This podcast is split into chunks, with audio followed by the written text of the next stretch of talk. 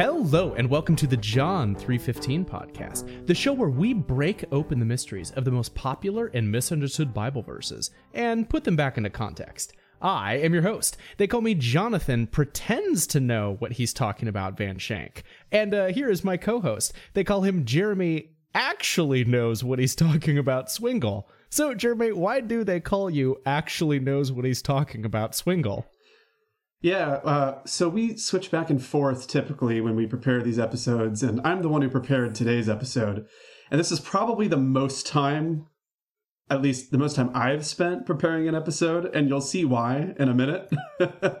um, and I'll just let that speak for itself. Uh, but I think you need to explain yourself now, John. Yes, and uh, usually we the person who's not prepping the episode does the courtesy of re- at least reading the outline before we turn cameras on, and uh, I have not read any of it yet.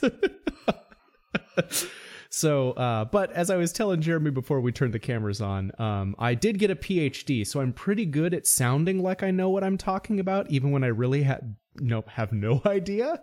so uh, we'll, well just have to roll. Your and, PhD uh, is not in the Bible, and your bachelor's is also not in the Bible. In fact, all of your education in the Bible is informal, if I'm not mistaken. That is that is correct. I am entirely self-taught. Uh, you know, insofar as listening to lots of podcasts and reading books is uh, self-taught. well, fair enough. You do a good enough job on this podcast, if I don't say so myself. Um, well, thank you, thank you, Jeremy. But uh, that might explain if I do a heftier share of the talking today. Um, I am, after all, the one who actually knows what he's talking about. So it's true. And uh, I'll try not to jump in too much because I believe your instructions to me were don't banter too much or this is going to take forever. yes. yes, indeed. Um, and that is because we're going to go through a whole 55 verse chapter of Leviticus today. so that's like, you know, just adding insult to injury, I suppose. Um, but uh, that being said, before we before we delve into this huge topic of uh, the Jubilee year, um, I want to do a quick plug for our YouTube channel, the John three fifteen podcast.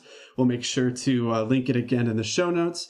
Um, now, and I understand this because I myself listen to podcasts. I don't typically watch them, but uh, most of our audience is still uh, hanging out on Spotify. That's fine by me. But if you want to come see our lovely faces, um, you know, we have a YouTube channel. Just want to make sure that's put out there for all of you to to know about.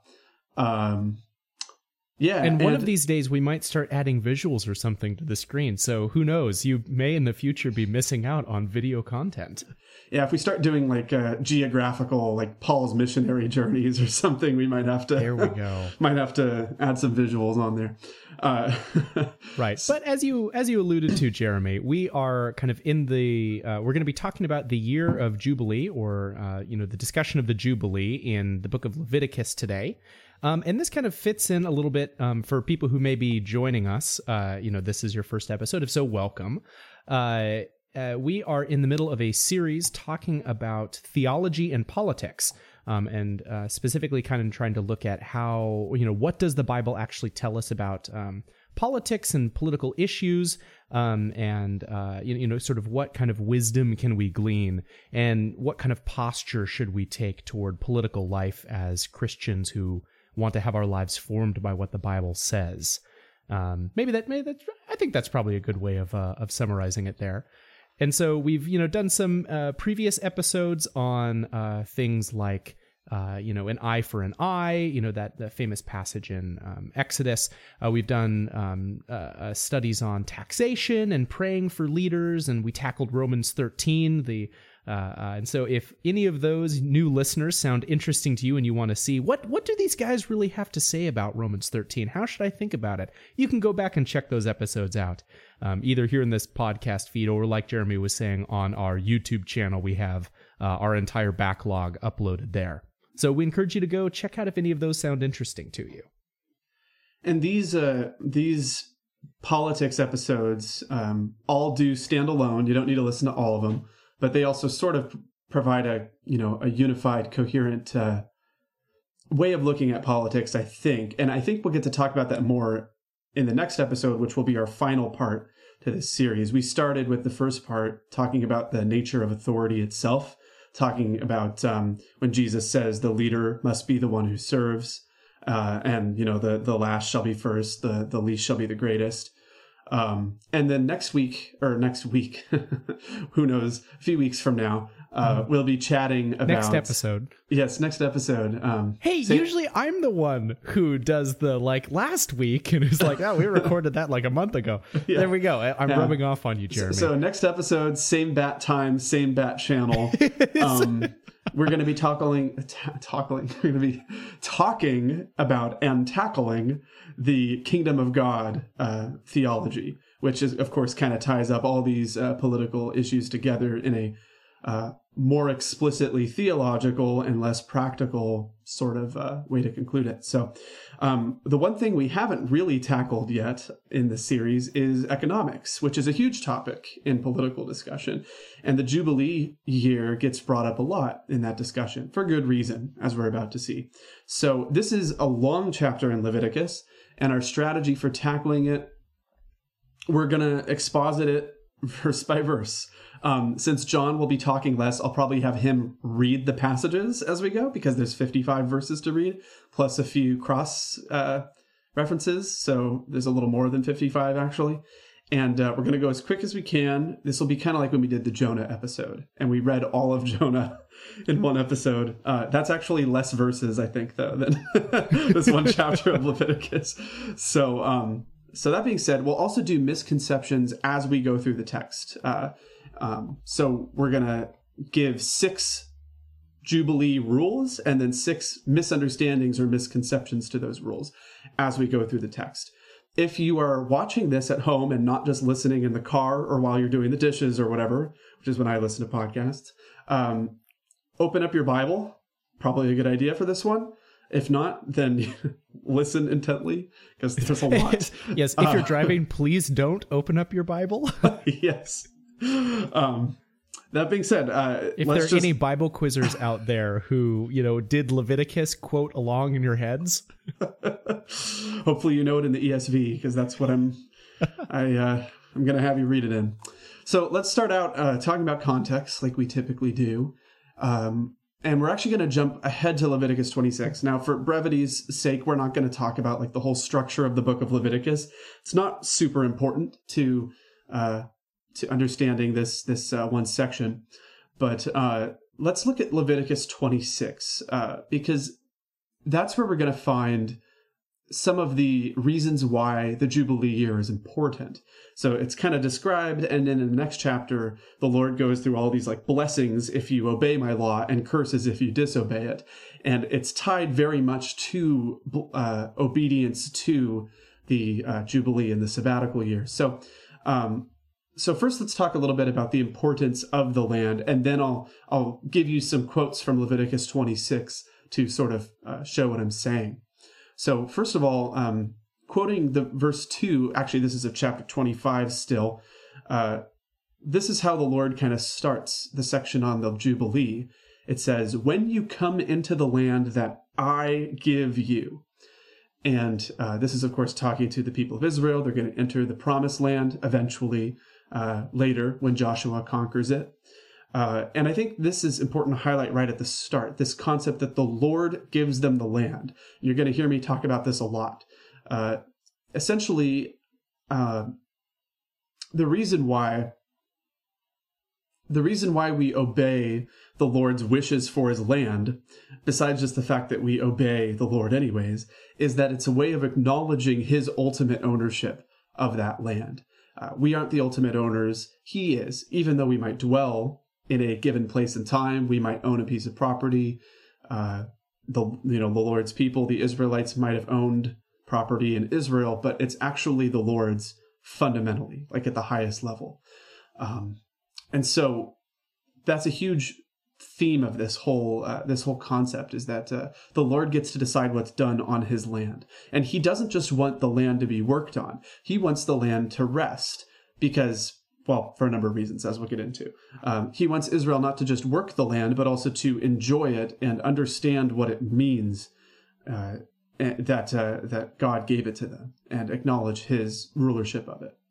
So let's look at Leviticus 26 and take some excerpts from it to help us understand why the concept of land is so significant, particularly in the ancient Near East. We miss a lot of this in our modern context. Uh, a lot of us are moving around uh, constantly. You know, we, we might understand the importance of owning property, but we don't get this concept of land quite the same way that they did back then. Uh, a lot of us don't work on the land. We just work a job to get money, which we exchange at a grocery store, and we don't think very much about the people who grow the food, uh, who you know manufacture the food to get it to the grocery store. So um, we're a little bit less tied to the land than they were. So I, I have here four things that the land uh, does, or four things about the land that are significant. First of all, probably the most obvious uh, answer, it provides sustenance. And uh, the Lord promises blessing in Leviticus 26 when he says, I will give you rains in their season, and the land shall yield its increase. That kind of thing. If you obey my law, there's going to be blessing, fruitfulness. You'll be able to eat good, basically. Uh, second uh, thing provides a unified area of defendable space, right? You can get some some borders. That so it's not just the idea of having your own plot of land, but the, the fact that you have like a nation, and that nation resides in a place and time. Uh, that makes you less susceptible to attacks from foreign invaders, less susceptible to uh, being hurt or killed in violence in Leviticus 26, God says, I will give peace in the land, and you shall lie down, and none shall make you afraid. So, obviously, the fact that the Lord is saying this indicates that it's a concern for the people of Israel at that time. Third thing, um, provides a sense of situatedness. I don't know I don't know how to describe that word, but I hope I hope it's uh, understandable to you all. Situatedness, um, and there's a sense of generational like stability or stability. like putting down deep roots. Yeah, um, almost like shalom. I mean, we just said, yeah. you know, I will give peace in the land. It's this concept of like um, we're here and this is our place, and my children will be here, and my children's children will be here. There's this sense of generational continuity.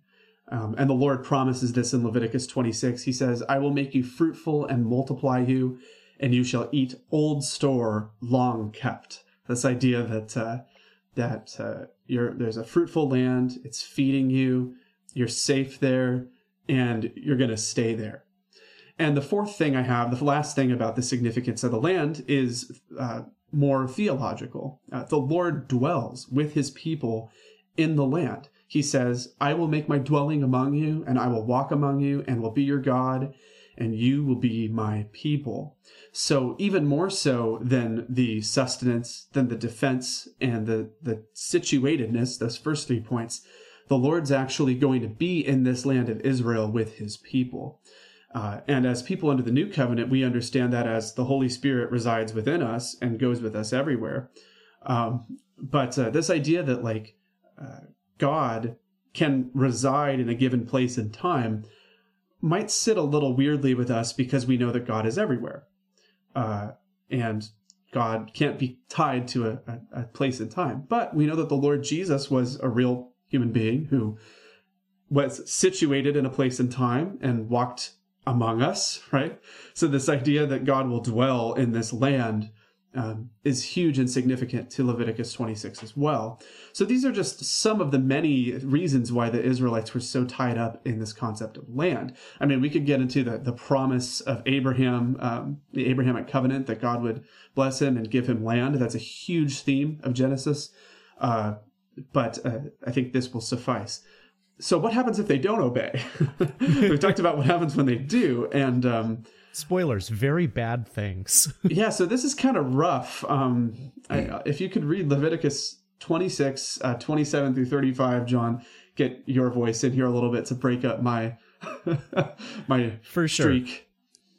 Yes so so there's there's all of these great blessings of the lord dwelling among you and you know prospering you know to the you know uh, through generations and things like that but then you get in verse 27 here it says but if in spite of this you will not listen to me and walk contrary to me, then I will walk contrary to you in fury and I myself will discipline you sevenfold for your sins.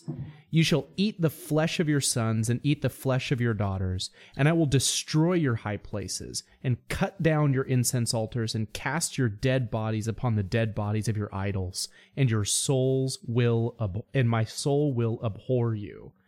And I will lay your cities waste, and will make your sanctuaries desolate.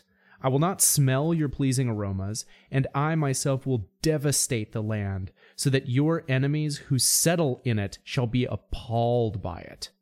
And I will scatter you among the nations, and I will unsheath the sword after you, and your land will be a desolation, and your cities shall be a waste.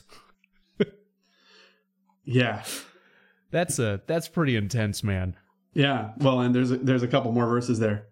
Oh, oh, oh, sorry. Two two more verses here. Yeah, sorry. this yeah, is the kick, dude. This is the this is crazy. Oh, okay, okay. So then, then here's the here's the conclusion. So, uh, uh, your city shall be a waste. Then, verse thirty four. Then the land shall enjoy its Sabbaths as long as it lies desolate, while you are in your enemy's land. Then the land shall rest and enjoy its Sabbaths. As long as it lies desolate, it shall have rest, and the rest it did not have on your Sabbaths when you were dwelling in it. Yeah. So if you didn't believe me when I said this is explicitly tied to obedience of the Sabbath, which is not this. I mean, we're going to be talking about the land's Sabbath today, which is different than the people's Sabbath. Um, I mean, yeah, this is exactly. There's a reason this content comes right after the Jubilee year. Um, but think about like the things that were just said in that passage. Uh, first of all, notice I will discipline you sevenfold for your sins. That's not an accidental number. Uh, the sabbatical year is the seventh number, uh, the seventh numbered year, and the Jubilee is the seventh seven, the seventh group of sevens. Um, it's the 49th year uh, or the 50th year, uh, depending on your interpretation. Put a pin in that, get to that later. Uh, so, sevenfold for your sins, right? So it's the opposite of the the holy seven. This is a well, this also is a holy seven, but it's a holy judgment um, of seven. And listen to sort of the reversal of all four of the things I just talked about when it comes to the importance of land. So the 1st one is provide sustenance. Well, I mean, you're going to be so starving, you're literally going to cannibalize your own family, your own children. That's the how dire the starvation will be. Uh, what about the defense? The second point I made. Um, I will lay your cities waste. I will devastate the land. I will so that your enemies who settle in it shall be appalled. I will scatter you among the nations, and I will unsheath the sword after you. So death and violence, right? The third Yeah. point, and, situatedness, and ripping people out of the land and dispersing them somewhere else. right? Yeah, the undoing speaks- of that concentration. Yeah, speaks to the situatedness, the scattering among the nations. Yeah. Um, there's no peace here, right? And then the last point, the Lord dwelling with his people in the land. Uh, listen to this I will destroy your high places. That's the, the false places of worship. Um, my soul will abhor you. I will make your sanctuaries desolate, and I will not smell your pleasing aromas. Your sacrifices will mean nothing to me. I won't dwell among you any longer. Mm-hmm. So all of these blessings of the land are reversed. But guess what? The Lord still gets what he wants out of his land. It's going to enjoy the sabbatical year whether the Israelites allow it to or not. yeah, the land the land is going to rest one way or another. If any if anyone thinks God is not a holy God, that passage will put the fear of God into you. Like it's almost I'm getting goosebumps just thinking about this passage because it's horrifying in like a, a very holy way. But it's, it's truly a terrifying passage. The the sons and daughters part. Um, let's just say it couldn't have been written any starker. um, okay, so uh, in case you were wondering why this is important, now you know. um, so, so okay, so that's the context. That's some a little bit about the land. Maybe that gets us into the mindset of why the land's important and what the blessings and curses are for failure to obey. Um, uh, Yeah, well, and, and, and maybe something so- to point out is that there there are similar passages to this um to this that occur other places in um the the the Pentateuch in the first five books of the of the Old Testament. I'm thinking specifically of in uh, Deuteronomy. There's a there's a whole section that has similar kinds of things of like blessings for obedience to the law and curses if you break it. Um, but maybe just to, to highlight that specifically here that the the blessing and the cursing is centered on uh, uh, like respecting or treating God's land properly, as opposed to in Deuteronomy. my, my if I'm remembering correctly, the focus is more on um, following uh, God's law, and so it's it's not it's not as explicitly tied to the land in that case um, as it is here. If, if again, if I'm remembering correctly, so that the there there are other places where you get discussion of blessings and cursings, but in here the important thing is it's centered on the land. Yeah, the Deuteronomy passage does mention the land, but I don't think it, I think it's a little broader because um, it comes sort sort of toward the end of the Pentateuch. So I think the idea there is if you fail to obey the whole law, right, just in any of its parts or concepts, um, yeah. Uh, then the judgment comes, right? But you're right, Leviticus is more focused on that. So that's a little bit about the land and the blessings and curses. So, what about, before we jump into the Jubilee proper, there's one other thing we need to talk about, and that's the concept of the sabbatical year. No, that's not when your professor is sick of teaching freshmen, so he, um, you know, writes a book, right, or starts a podcast. Um, right. so uh, the sabbatical year. So so just like in in the Israelite world, um, according to the Ten Commandments, you would rest on the seventh day from all your labor. Uh, God also commands that the land rest on the seventh year. So, um, Exodus 23 sets this out in verses 10 and 11. Uh, if you want to read that, John, it's kind mm-hmm. of the basics of, of the sabbatical year.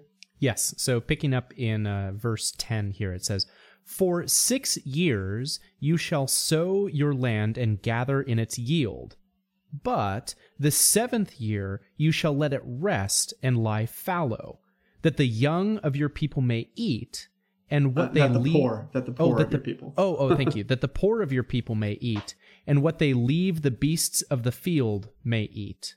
You shall do likewise in your vineyards and with your olive orchard. Yeah, so pretty straightforward, right? Um, the seventh year, uh, you you know, you eat whatever is produced out of the sixth year and you harvest it and then you don't sow it. So the seventh year, you let it lie there. Uh, Deuteronomy 15 uh, talks about this more. This is later in the law than Leviticus, of course, but it has some more detailed laws. Uh, there's kind of like 11 verses about it. It talks more about the concept of the poor in the land. Uh, but I'll just read the, the first three verses here. Um, or, or you go for it, John. oh, okay, yeah. So so starting in, in, yeah, in verse 1 it's uh in Deuteronomy 15. At the end of every 7 years you shall grant a release. And this is the manner of the release. Every creditor shall release what he has lent to his neighbor. He shall not exact it of his neighbor, his brother, because the Lord's release has been proclaimed. Of a foreigner you may extract it, but whatever of yours is with your brother, you shall, uh, your hand shall release. Yeah, so there's kind of an additional concept here to the sabbatical year of um, the release of debts, right? Uh, so yeah, so there's already this... all debts. Well, uh, it's very so, very interesting so there's this uh, this concept of the sabbatical year. So this was already something. Every seven years, the seventh year is a sabbatical year, and it's about release. Notice that, right? So mm-hmm. the the you're you're forgiving debts and you're letting the land rest, right? So it's a year of rest and and release. But okay, so that's kind of cool, Moses and all. But what happens with when you have seven sevens? I mean, we're the we're the people of Israel, and we have to have something cool with our symbolism. I mean, like, what are we supposed to do? We got to do something cool about it. And, yeah, well, it's like you know, you, yeah, you've already you've already got the seven day thing, and then you know, so now you need the seven years, and so the seven seven years, and uh, you know, it's just got to have this like nested hierarchy to it. So it's got to be something like really, really resty, right? yeah, like ex- exceptionally restful. Um, well, super releasing. uh, let's look into it because Moses had 55 verses to say about it. So um, let's tackle it. Uh, let's hop right in. So I, have chunked this up into sections, uh, which will you know pause and commentate in the middle of it. I'll have you read John, and then if you have anything to say in the middle of of my exposition, please jump in. Uh, I'm sure things will come to your mind. Um, so, all right, I I love how much credit you're giving me here, Jeremy. Uh, so we'll uh, so we are in um, Leviticus 25. We'll start here in verse one. The Lord spoke to Moses on Mount Sinai, saying, Speak to the people of Israel and say to them, When you come into the land that I give you, the land shall keep a Sabbath to the Lord. For six years you shall sow your field, and for six years you shall prune your vineyards and gather its fruit. But in the seventh year there shall be a Sabbath of solemn rest for the land, a Sabbath to the Lord. You shall not sow your field or prune your vineyard. You shall not reap what it grows of itself in your harvest, or gather the grapes of your undressed vine. It shall be a year of solemn rest for the land. The Sabbath of the land shall provide food for you and for yourself and for your male and female slaves and for your hired workers and the sojourner who lives with you and for your cattle and for the wild animals that are in your land. All its yield shall be for food. All right. Uh, so, yeah, this first section, not a whole lot to say because it's kind of just a, a repetition of what we've already talked about with the sabbatical year. Uh, but also worth pointing out here is this uh, thing about you're not just prohibited from sowing, but also from uh, harvesting the natural growth that that is in the field. So you know some stuff is going to be wild. You're actually not allowed to harvest even that. Um, only what comes out of the sixth year's sowing um, is allowed to be uh, harvested and consumed in the seventh year. Um, also notice the emphasis toward the end that this is required of all Israel.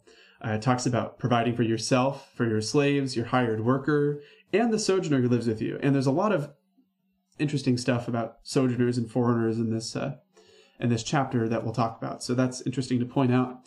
And lastly, it talks about your cattle and wild animals um, that are in your land. So uh, this is for everybody. Uh, the the Sabbath of the land is going to be providing for everybody. So, all right, uh, you can continue to the next section, John. All right, we'll pick up in verse eight. You shall count seven weeks of years. That's seven um, seven collections of seven years.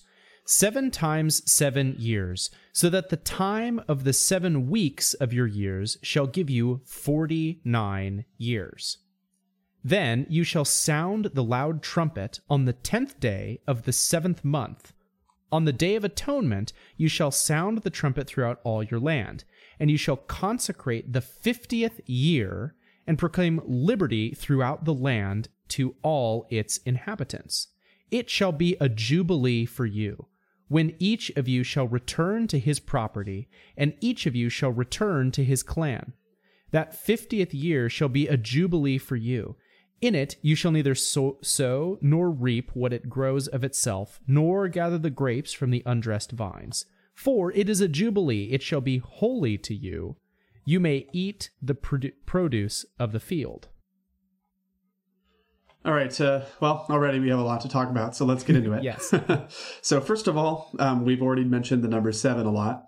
Uh, but what does it mean? Uh, it's a little hard to pin down exactly. Something along the lines of perfection or completeness, right? So, seven sevens is like uber complete, right? This is like a I hate to say this. It's going to be some people aren't going to like this, but it's kind of like the sabbatical year on steroids, right? That's that's that's what it is. It's the the super version of it, right? It's right. even more seven mm-hmm. than the seventh year. Um, so uh, basically, uh, it, it commemorates the completion of seven seven. So it's a perfect perfection. And um, because it's especially complete and perfect, the Jubilee enacts this kind of like newly refreshed era of history. Uh, it, it's like a things i don't know it's like uh, reverting back like we're refreshing the, the, the time the, the years you know um, and so p- debts are uh, you know debts and slaves are released and people return back to their ancestral land the details of which um, are to follow um, but interesting uh, it's so when does the jubilee year start it says the 10th day of the seventh month uh, so that's the day of atonement uh, which is talked about elsewhere in Leviticus. Uh, and the Day of Atonement is the day on which forgiveness of sins is received by the whole nation. That's the the uh, meaning of that festival um, and the, the symbolic importance of it. So this is a day of the forgiveness of sins, which you know ties along with this idea of like a newly refreshed era, right? Um, your sins are forgiven, debts are released, slaves are released, and you're going back home, right? So Yeah. this is a, this is a cool year. Like it is pretty perfect. you know, it is pretty complete. Um, This is this is like the the fresh install on your computer, you know, that you've like wiped the hard drive and you know started from a like a you know a clean boot and uh yes. Yep. Yep. Uh, USB, ISO, and the whole thing for sure. yeah, you you had to hold F12 while that while that thing was powering on. so, what about this term jubilee itself? It it merits a little comment here. We have no idea what it means, and that's kind of the short. That's the that's the comment. yeah, the, the comment is like, you know, nerds talk about it. Um, so let the nerds talk about it, and we'll move on to more important things. Uh, you know, there's a theory that it means ram's horn, since that's, uh, you know, what the blown trumpet is. So, uh, that, you know, it would it would have been a ram's horn, not like a brass trumpet that you would see in an orchestra today. Uh, so we don't really know. Uh, Well, I, I actually have a question, Jeremy, because it's um it in in English it's sort of a uh, a specific term, and so like how do we get the anglicized like version of Jubilee? Is it just sort of like the English approximation of how we think the Hebrew would be pronounced, or is it is there some other kind of etymology to where our English word comes from? Do you know? I'm glad you asked. I just looked it up because I don't remember the word. Yavel. Yavel is how it's pronounced. I'm trying to see where the it doesn't EE really sound anything like Jubilee. Well, I think it does, um, especially if you know how it typically gets transliterated. Um, okay. yo, yeah, Yovel. Yeah, it's it, it's actually Yovel. So not yeah, the well, B guess sound, like but the we V get sound. Jacob from like Yaakov, which Yaakov, yeah. Yaakov. Um, yeah. So it, you know, it's related to the word for ram's horn, so that's probably what it is. Um, but uh, yeah, I didn't do a whole lot of research in that. I just kind of saw that it was debated, and I was like, oh, okay, well, that sounds nerdy.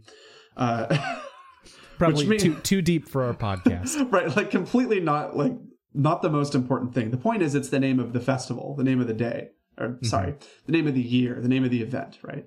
Right. Um, it's sort of like, like, do you understand what Halloween is all about by explaining how it comes from All Hallows Eve? And like, no, like you would explain Halloween by saying, yeah, everybody gets dressed in costumes and goes trick or treating, you know. So, um, yeah, I, I, that's that's my argument for why I don't care that much about that. okay, uh, granted. All right, so so okay, so um yeah, so there's a few elements about that text here. Now let's let's uh, airdrop in on our first rule of the jubilee, and then we'll do our first misconception um, that that ties into this part of the text. So rule number one: all the sabbatical year rules also apply to jubilee years as well. No sowing, even gathering what grows on its own. Uh, just enjoy last year's harvest. That's the point, right? Um, and then we also have uh, the element of the debts that would normally be practiced, Right. which is not uh, mentioned specifically here, um, but uh, but it follows because it's you know sabbatical rule. Mhm. Uh, and here's the first misconception that we can uh, point out here. Uh, there is an idea that the Jubilee was only a symbolic or utopian idea uh, or idealistic and was never actually practiced. and it perhaps wasn't even intended to be practiced. Now, there is an argument to be made that it never was practiced. I don't think that it was. Uh, I don't think there's a good argument that it was never intended to be practiced. um, so we don't really have a whole lot of other references to the Jubilee in Scripture. Uh, there's other Old Testament references. So for that reason, a lot of people think, you know, the, the Jews must never have followed it. Well, yeah, that's which an argument in, from silence. Which is in contrast with like you know we do have examples in the historical books of the discussion of the Passover being practiced. You know, so so where you know it's like Passover is definitely something that's was important you know down the road but it's like you know we also get that sort of in the um, practice of the you know the nation state of israel pre-exile you know we, we have examples of the passover being practiced and so it's not that you, you know so you might expect if this thing this big event did happen that maybe it would have been brought up in a historical book. And so grant that that is an argument from silence but you know.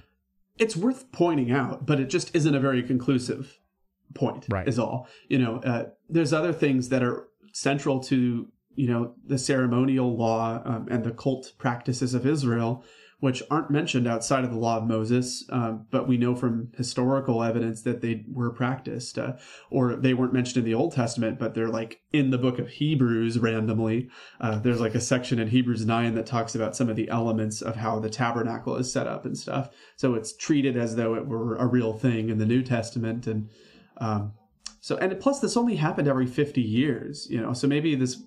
Maybe it was a big event, but it just never was a huge part of any biblical narrative story you know?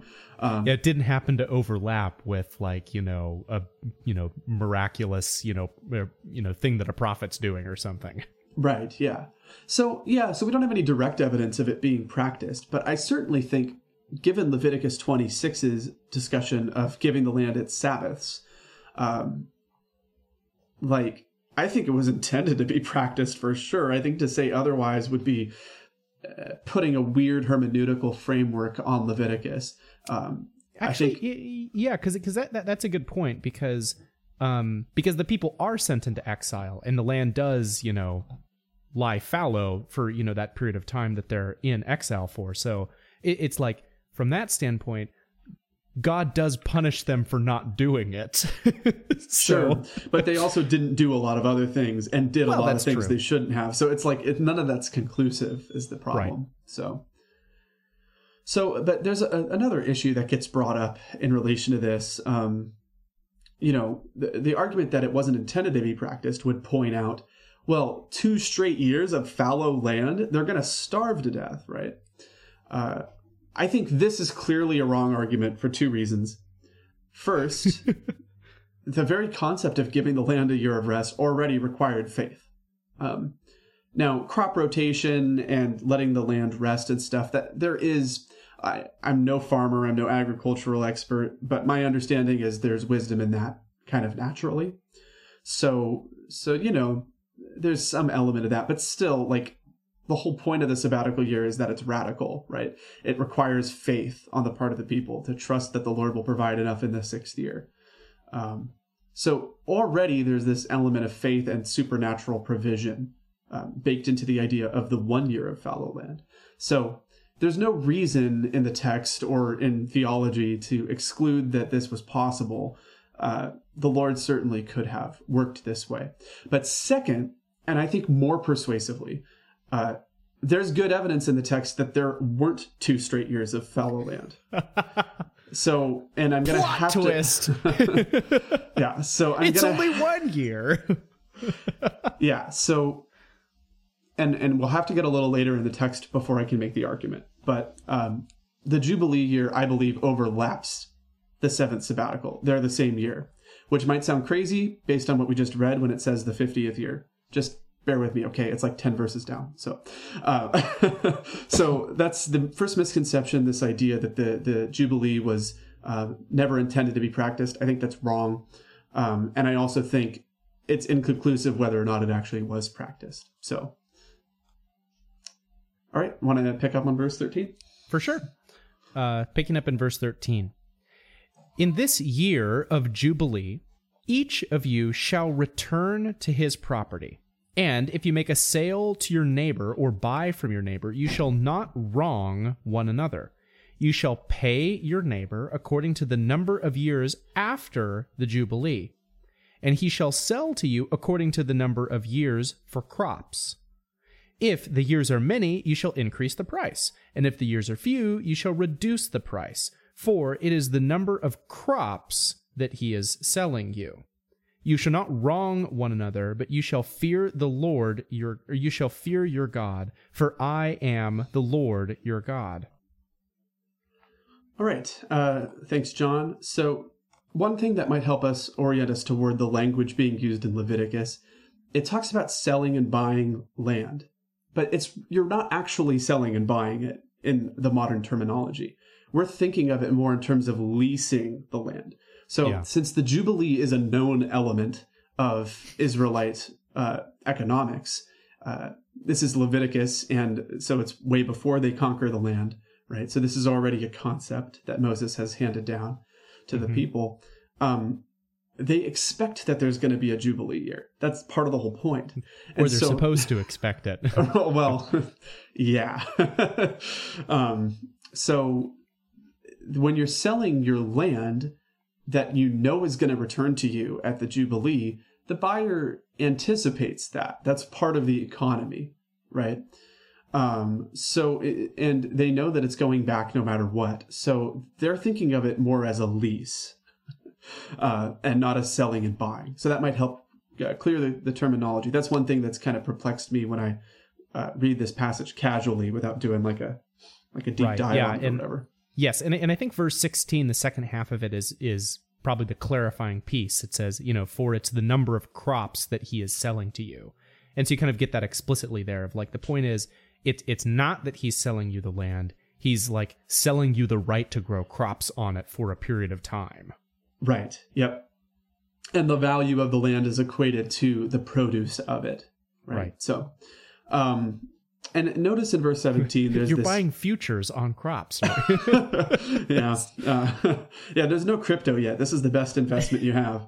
Um, so it's, and I, I'd like to point out in verse 17 when it says, you know, you shall not wrong one another, but sh- you shall fear your God. There's this, this repeated concept in the year of the Jubilee. This is about promoting social relationships and giving a national coherence and a kind of like a family clan sort of coherence uh, to the nation of Israel.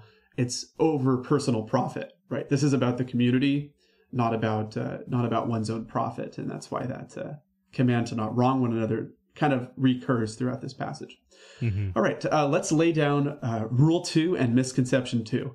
First of all, uh, rule number two the land always goes back to its original owner in the Jubilee, um, and the buying and selling done between Jubilees is understood as temporary and it's priced accordingly. Misconception number two. Uh, okay, so because of this, as a consequence of this, enacting anything along the lines of the Jubilee property laws in our present climate is just flat out bonkers.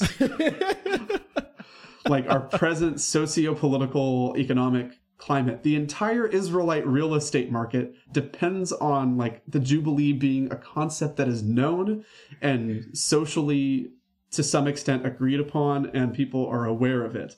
Um, from the moment the land's conquered and apportioned by joshua. Uh, so this is like we haven't really talked yet about any sort of the jubilee is like frequently talked about by progressives. That's that's like the thing. And and it's used to justify progressive economic opinions. Um and we'll get to talk a lot about that as we go but for here i'll just point out that like this whole concept of people returning to their land if you're trying to apply this in the present day you're missing a massive amount of context to why this was just to do and to have in the law. Um, and a huge part of that is that the entire real estate market depends on it. like, like all the decisions made are relying upon this event occurring, which you know, I don't know if you noticed, is not the, the context in America right now. And this is before we get to the other details in the text, which will further illuminate just how ridiculous it is to try to like do a one to one from the Jubilee to the present day. Uh, just on this point alone, it's already we're already off the rails if that makes sense. hmm All right, uh, go for it, John. Let's keep reading. All right, verse 18. Therefore, you shall do my statutes and keep my rules and perform them. And then you will dwell in the land securely. The land will yield its fruit, and you will eat your fill and dwell in it securely. And if you say, What shall we eat in the seventh year, if we may not sow or gather in our crop? I will command my blessing on you in the sixth year so that it will produce a crop sufficient for three years. When you sow in the eighth year, you will be eating some of the old crop. You shall eat the old until the ninth year when the crop arrives. All right. Good stuff. So the Lord blesses obedience to his rules by promising to provide and to give abundant provision so that you can enjoy it in the sabbatical year and in the year of Jubilee. Um, and uh, you know, in the present day, this could just mean like preparing for the Lord's Day in our own homes, right? Uh, on Saturday night, get some sleep. right? Like right. be prepared for worship on Sunday morning. Uh, mm-hmm. Figure out a way to get out the door with your kids um, in a way that's going to make you relatively on time and stuff. You know, it's a, it, it, you know, we can do it every Saturday night as we prepare, um, just like the Israelites had a whole year to prepare for their seventh day. Um, right. And that's the case whether or not you are a Presbyterian, Sabbatarian view, or you just go to church on Sunday and you're a good old Baptist, right? Whether, you, regardless of your viewpoint on on the Sabbath and its relevance um, uh, to the Lord's Day, to Sunday, uh, prepare for worship, right? That's a good application point here.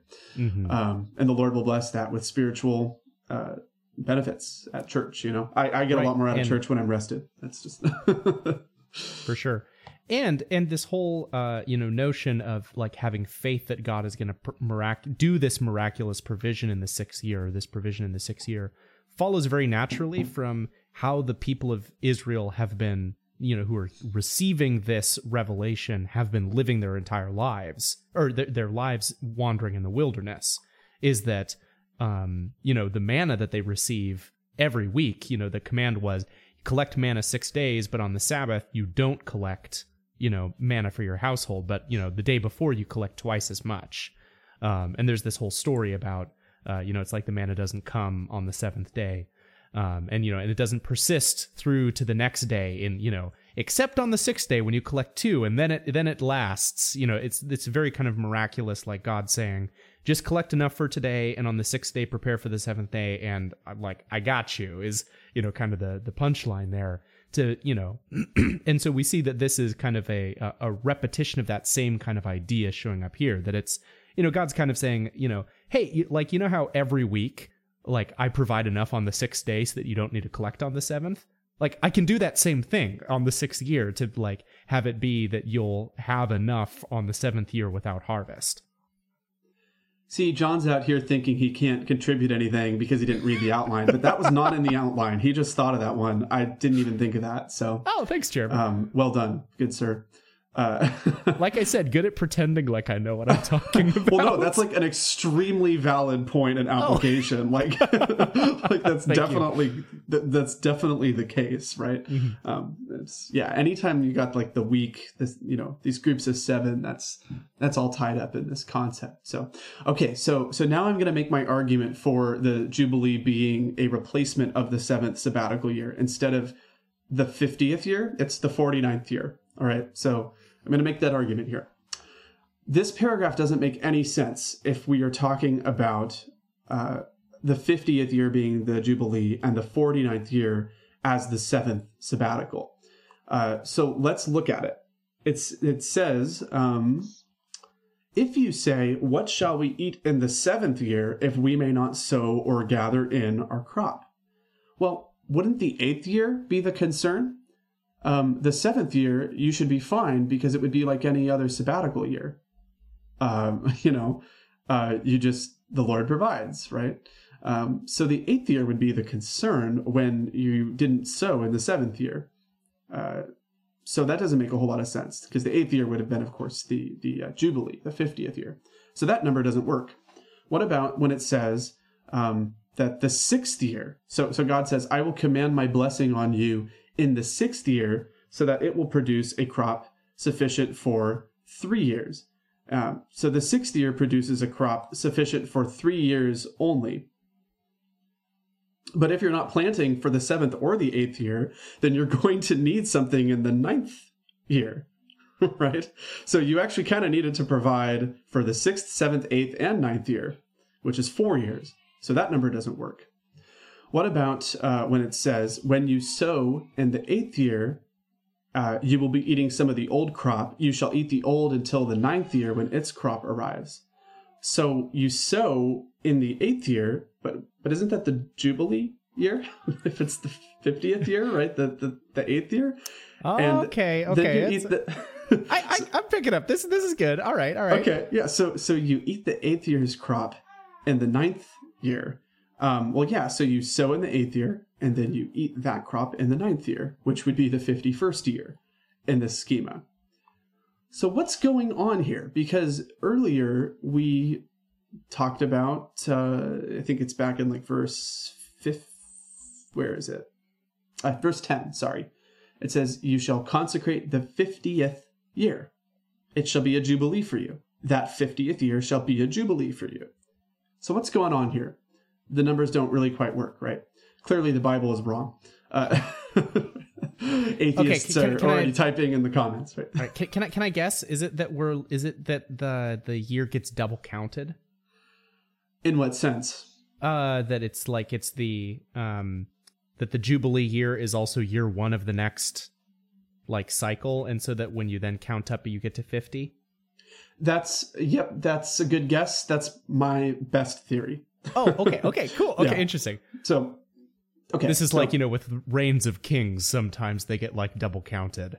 Yeah. So uh, I'm going okay, to I'm going to make the argument that um, these numbers seem to directly contradict. So there has to be an explanation, right? And even if you're an atheist looking at the Bible, you have to think like, well, come on, it can't contradict itself like within ten verses of itself, right? There's clearly there's another explanation here. It's not like Moses. Know, Moses was just like as bad at mental math as I am.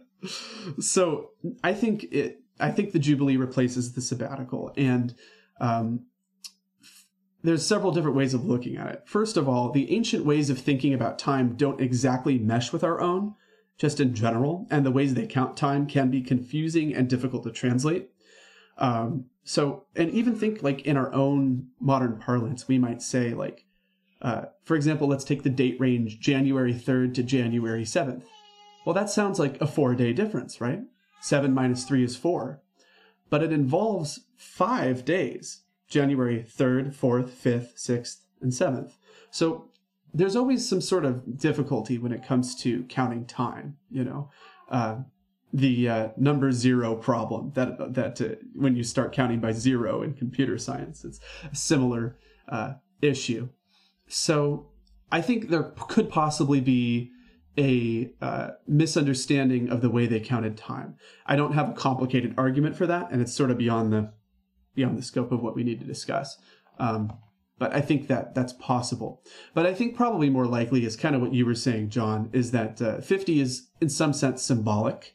The author just counts it as two years, like we're doing the sabbatical and the jubilee year together. So yeah, even though it's only one year, um, we're figuratively calling it two, and we're rounding it off to an even 50 um, so I think that's probably the most likely because that that deals with the symbolic nature of the jubilee and the sabbatical years themselves. Uh, which is not to say that it's that the number is unimportant. I just think that there is some symbolism in this text, uh, and that would well, make sense of the fact that there is symbolism. That, that's very interesting, and I immediately have questions. Uh, not not to um, and so one of them is it's uh, like I, I don't know if ancient Israel had like a decimal number system. Uh, and so like I don't know if 50 would strike them as being a round number. Like for you and me, you know, we're, we're very much like decimal numbers, like, you know, so things coming in decades are, are like nice round numbers to us.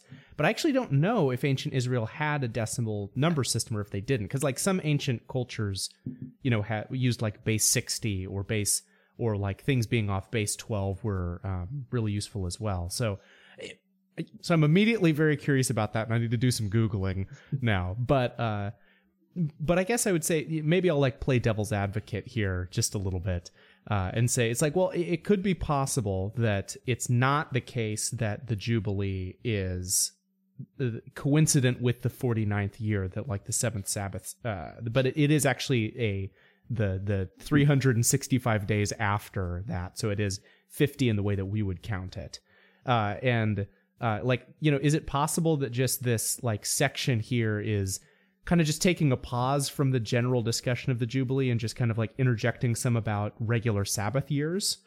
Yep, that would be the the alternative explanation. Oh, okay, okay. yeah. yeah. So once again, you're on top of it. Uh, so I, I, appreciate it. Um, yeah. So so that's the other way of making sense of it. Uh, and then, like I said, then the Lord just provides enough for two years. Either way, it, doesn't like either way it works. You can find a, a, an easy explanation for it. Um, but uh, we have to resolve it somehow. So I find this other theory interesting, and I think I think it, I, I, lean in that direction for sure. Um, but you're definitely right that the author could be uh, simply re recapitulating a discussion of the sabbatical year. However, that feels like it would be a really terrible way to write a book because it's very unclear in that case right? Um, which is the reason I might go with uh, the symbolic interpretation and the the uh, jubilee supplanting the sabbatical explanation. Now, of course, if you were a more liberal critical scholar, you would just say, well, yeah, I mean, uh, the the editor of Leviticus, who was not Moses and who lived in you know 500 years after Moses, who lived in this the post exilic period whatever it is, you know, um, probably interpolated that that paragraph into the middle of the section, not knowing how it would affect the flow of the passage, which is just like a super disrespectful to um, the ancients and their wisdom, but also b unbelieving and dumb. Uh, so we'll, we'll leave it at that. Um, okay, but... I, I, I have one other thought. I'm sorry that I'm like caught on this, but you started talking about numbers, and it's like, and I got a degree in math, man. So this is like my thing. This is but... literally actually what you do know when you're when you do yeah, know what you're talking yeah, this, about. This is actually my area of specialty. Uh, um, so it occurs to me that the jubilee doesn't start on the first day of the first month it starts on the what was it the fifth day of the the tenth month, I, whatever the day of atonement is. The, the seventh day of the tenth month. So it starts like so the jubilee year starts partway Sorry. through a year that's Sorry, already it, going. I have to interrupt. I said it wrong. It's the tenth day of the seventh month. Oh, 10th day of the seventh month. Okay, great. Uh, so it so it occurs to me that um, it starts like a little more than halfway through another year um, and so is it is it possible that it's that the Jubilee like spans two, so that it's like it it it's coincident with half of the previous Sabbath year and half of the following year, and that would also work because harvest isn't until like the following fall. Well, I, actually, I don't remember when the Jewish calendar starts. At I, I was thinking January, but um, do you happen to know when in the seasons the Jewish calendar starts? I wouldn't off the top of my head. Okay. They had a funky calendar. Sure. Okay. Well, but anyway, so it, it okay. Here's my here's my theory that I'm I'm sticking to because I'm a little bit of a contrarian. Uh, I I don't I think it's halfway in between. the Jubilee is a special year, and it's 50th in the sense that it, it's another one, but it starts halfway through the 49th year and overlaps with year one of the next like set of the cycle. you know, I'm impressed. You, you managed to escape the horns of the dilemma with a theory I hadn't even thought of. So I'm going to demand you show up at the next episode with some research on this one, okay? Okay, okay. I'm sorry. That's I don't think we're going to be able to pull up any like research on that in the middle of this recording, but okay, I, I will I will report back. Or if anybody in our listening audience knows, or if you have your favorite theory of what the Jubilee year is, you should send it to the John 315 podcast at gmail.com. well, uh, thank you for poking holes in my theory. I liked my theory, but now I'm less certain. Um, uh, please continue with the reading, if you would. All right. Okay. Gotta like you know get my serious face on as I'm using the, the Lord's voice here. But all right. So, picking up in verse 23 The land shall not be sold in perpetuity, for the land is mine. For you are strangers and sojourners with me, and in all the country you possess you shall allow a redemption of the land. If your brother becomes poor and sells part of his property, then his nearest redeemer should come and redeem what his brother has sold. If a man has no one to redeem it, then him uh, then himself uh, and then himself becomes prosperous and finds sufficient needs to redeem it. Let him calculate the years since he sold it and pay back the balance to the man to whom he sold it, and then return to his property. But if he does not have sufficient means to recover it, then what he sold shall remain in the hand of the buyer until the year of Jubilee. In the Jubilee it shall be released, and he shall return to his property. All right. So first we talked about leaving the land to rest, and now we swap we swap to this other topic of uh, returning to land, um, and uh, this you know goes into the whole concept of you know in a normal sabbatical year you would release debts, and in the jubilee year you would even go back to ancestral property and land. So uh, this this is very important. We talked about land a lot earlier. The importance of the land not being sold in perpetuity, quote unquote. It's so highlighted that even when the person who sold the property is not able to pay the buyer at all, the Jubilee enforces a return. So this is pretty crazy, right? This is um, a means by which people who, um, at the very last uh, resort, who are incapable of properly paying back the person, it's still so important to um, to God that people return to their land that they return anyways in the Jubilee. So there's a three step process to this that was just described in the text. First of all, you have someone called the kinsman redeemer who comes back to pay, uh, who comes to buy back the land. Um, you know, so the land has already been sold to another party, and the redeemer, who is somebody who is, um, you know, nearest, you know, nearest kin. Yes, like uh, your uncle or something. Right. They have the advantage of keep, you know, basically they buy it and they're able to keep the land in the hands of the clan, the family who owned it. Um, so that's much preferable to having it be owned by another family. Um, and that goes into the whole concept of you know how the land is allotted to tribes and, and from the tribes it's allotted to the peoples. Um, and god wants to maintain that. So uh, perhaps it also indicates that the kinsman kind of has the right of first purchase before the land is sold to another party. It's a little ambiguous in the text. So it could be that like you would tell your uncle first you know like hey i'm i'm like poor i have to sell this you know and so he would have the right of first purchase but uh, it, it, kind of also indicates that if you've already sold it to another party there is some some uh, obligation uh, to if you have means and you're in the family of the poor person to come and purchase it. Yeah, and and that would and that would make sense to well oh sorry never never mind. I'm I'm I'm thinking of in Ruth we have an example of a kinsman redeemer sort of thing going down. But I guess yes. at that point it's like it's already been sold.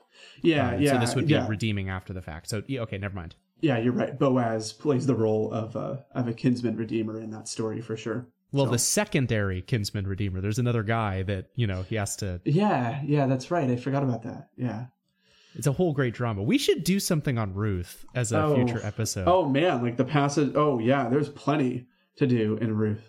Oh goodness. Uh, now I'm I'm okay. I got to focus on this episode. Now you got me off in like random. Well, yeah, like well, the okay, the passage so... where they're in the field together at night. Yeah. Yeah, we got to do that one someday. All uh, right. I don't know what I think maybe, of that passage. but maybe to circle back to the discussion of the Jubilee, since I, you know, to prevent us from derailing too much. So, number one, the kinsman redeemer comes and, you know, buys it back if it's been sold.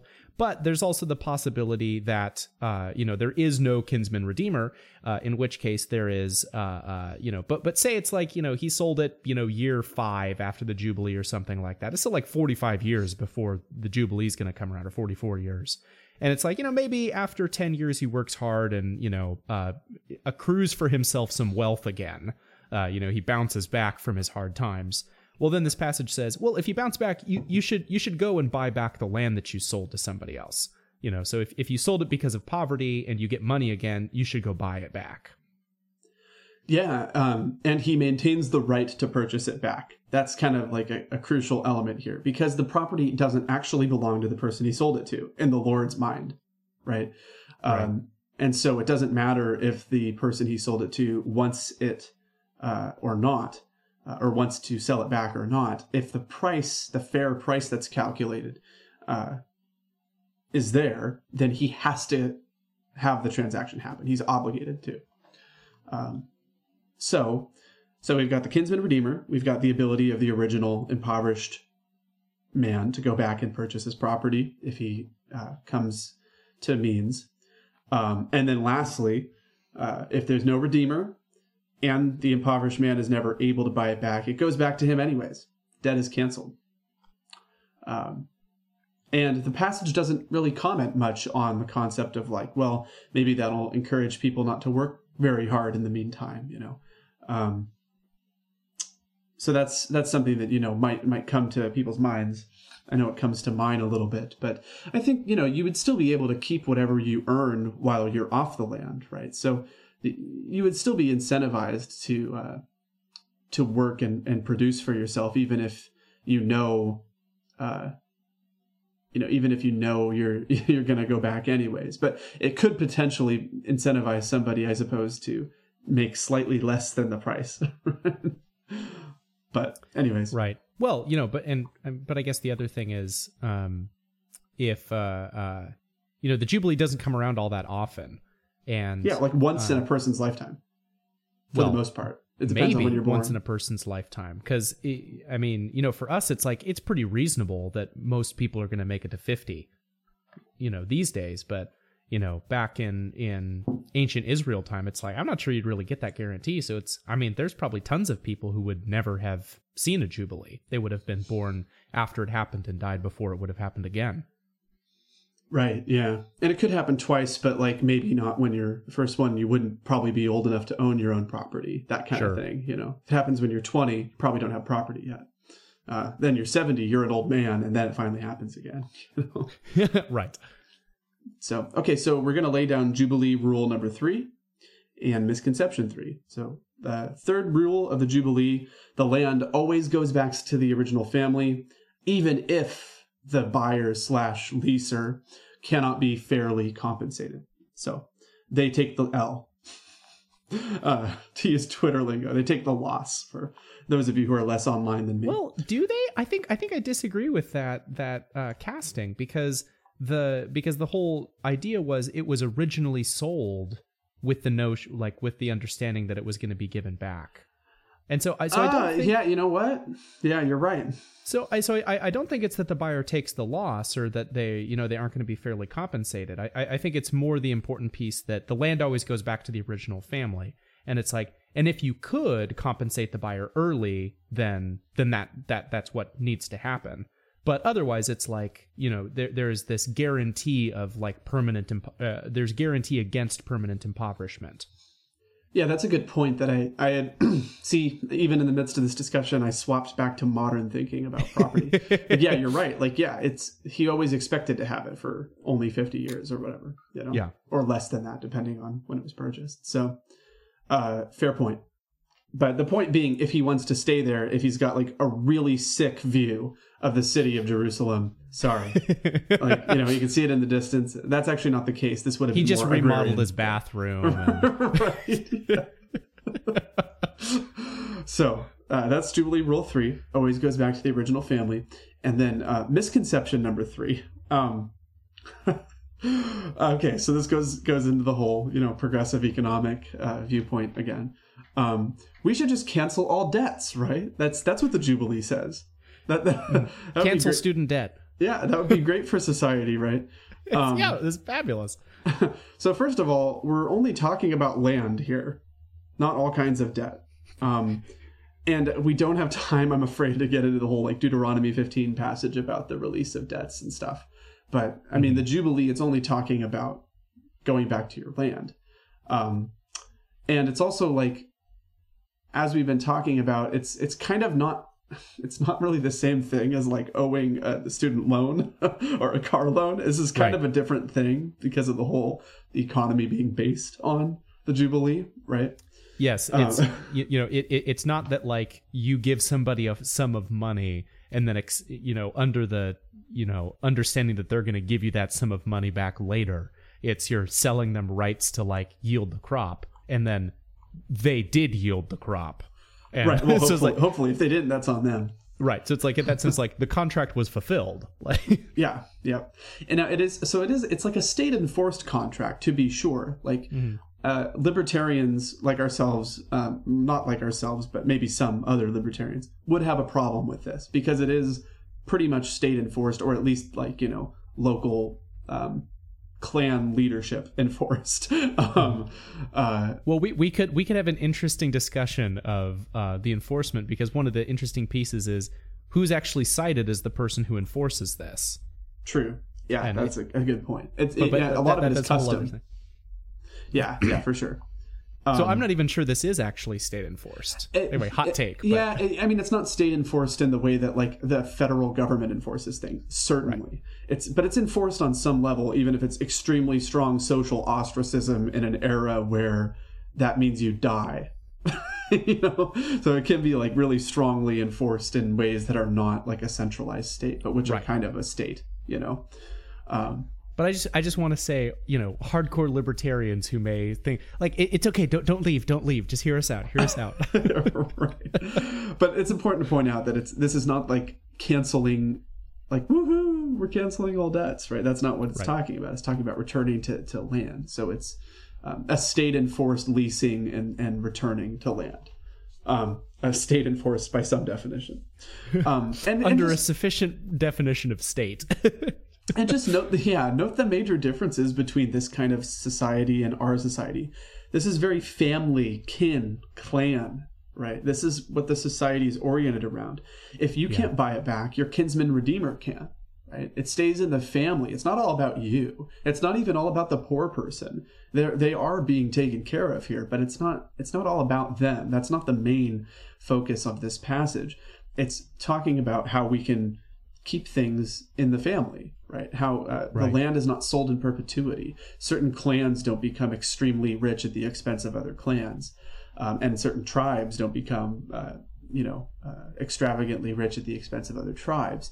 Uh, this is not an atomized society like the present society, and I think a lot of the problems with um, if I could get on my soapbox for a second, the, a lot of the, the rhetoric around um, progressive economics, this whole like, you know, whether it's the minimum wage or uh, people sick of their student loan debt, and so much of it is just like family breakdown.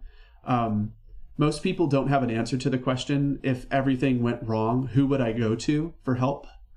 A lot of people don't have never thought about that before Mhm. um, you know, a lot of, frankly, a lot of parents um, kind of raise their kids and then just tell them to leave, you know, and they don't talk much uh, as adults um, to their, I mean, uh, when their kids are adults, they don't talk much to their parents and stuff. So we have a very atomized and defamilified society, Yeah. and that makes this very different. That's another important context. Uh, that's yeah, different. yeah. And, and and in particular, I I would say the, the the relevant piece is that um, parents and children become financially decoupled largely um, upon the children becoming adults, where that that doesn't seem to be the kind of case in ancient Israel where you would become like financially independent from your parents, like in an immediate sense necessarily. Right, very true. Well, we should uh, proceed. Uh, there's plenty more to talk about uh, debt and um, interest as we go on. So, All um, right, so verse 29 here then. So if a man sells a dwelling house in a walled city, he may redeem it within a year of its sale. For a full year he shall be given he shall be given the right of redemption.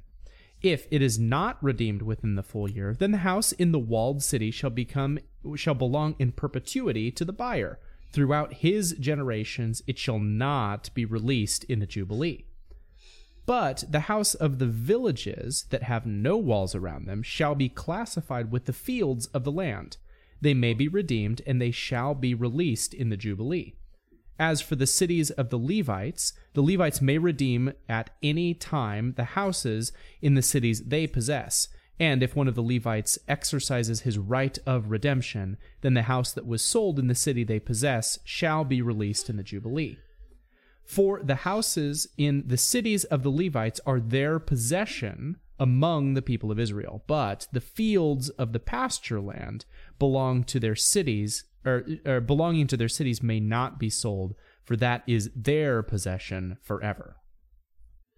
Yeah, so we have this um, paragraph here pointing out some special cases uh, of property to consider. Mm-hmm. Um, not all property is subject to the Jubilee laws. You have this like concept of walled city living, which is different than uh, living directly off the produce of a field.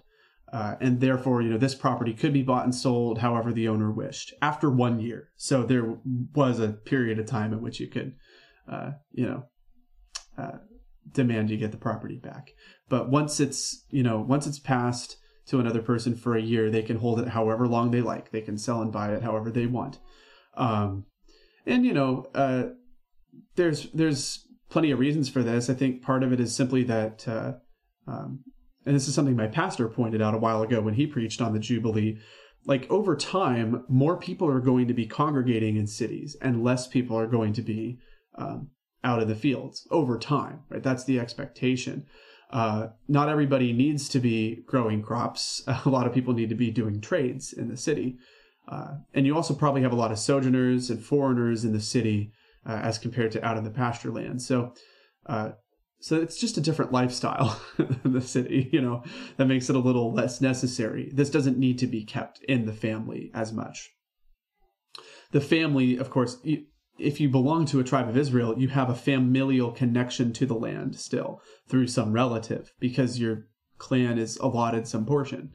So uh, if you're off living in the city, you still have folks back home to to you know, in some sense, even if you don't know them super well your family still has land to to plow and such. So, right. Um, and in addition to kind of this, you know, maybe ambiguity that that gets talked about of like, you know, what do you do with like walled cities? There's this, you know, other ambiguity that then the discussion of the walled cities brings up, and that is specifically the Levites and, you know, what about their houses that they own in walled cities? Um, now, some important context for this that people may not know if they haven't, you know, read the Pentateuch recently. Part of the way that um, like land got allotted uh, to people is the Levites were not given like vast tracts of land the way that the rest of the uh, uh, tribes of Israel were. Um, instead, they were actually given uh, a subset of cities that they were allowed to live in. Um, and maybe we didn't really have time to get into why that was the case. But it is the reality of the situation. That the Levites did not have land the way that other people had land. So we get this, you know, basically they would potentially miss out on this uh, right that the Jubilee gives to them of being able to redeem their property. If, if the only property that we have is walled cities, then, you know, what happens to us, basically? And so the teaching is, oh, okay, well, in the special case of the Levites, we got to treat their walled cities the same way that we treat the land of the other tribes. Uh, you know, again, just to sort of make sure the whole system works. Yep, for sure. so that covers these special cases. Let's hit at rule number four. Uh, the Jubilee covers specific types of property, not all property by default or by, um, or we might say by principle. So let's come in on Jubilee rule number four. Uh, the Jubilee covers specific types of property, not all property. And that's important to understand. It's not um, that there is by default uh, or by principle that all property needs to go back to the original owner. Uh, the Jubilee is about a specific kind of land uh, and uh, for a specific purpose it returns to uh, the original owner not all property. So uh, that's a good rule to be aware of. And then misconception number four, relating to that, um, I'm going to jump in the mind of someone who might be arguing against us here. they might say, okay, fine. You know, the Jubilee isn't about all kinds of debt, but, uh, you know, still, mortgages are the most significant kind of debt there is. That's a lot of debt, you know. And we should just, you know, cancel housing debt, you know, right here in the 21st century. Uh, after all, right? You know, it's, uh, it's about property. Uh, but of course, you know, literally nobody who's arguing for this lives on farmland or, or, or in something that could even reasonably be called like a village in this sense, you know. Um, like just like a village. I mean, it's hard because this concept of a walled city, we don't have that anymore. We don't need Right. walls in the traditional sense. Um, to Yeah, us, and you know, Well, I don't 'cause want to. the- I don't want to get any emails about about Donald Trump or whatever from that. But well because because one of the things i would add is there the the notion of a walled city is it's it's kind of a pain to increase the size of a walled city. Like it, I, I mean you can do it. You can like move walls out and things like that but the the wall does kind of put a, a soft cap on how big the city can actually be um, you know, in some sort of like reasonable growth. And so th- there there is kind of a natural constraint on that that we don't really have in the present day. Like a lot of cities can kind of just keep getting bigger and the sprawl can just like keep going out. And so in my head I almost you know want to say that probably part of the reason why the walled cities are excluded is because there isn't the opportunity for the walled cities to like basically take over all the land or you know uh like subsume the you know total economy of Israel or something like that. yeah, for sure. It's a bit speculative, but Yeah. that's my that's my intuition. No, I think that's a good point. And there's a whole history of the development of like walls as defensive options.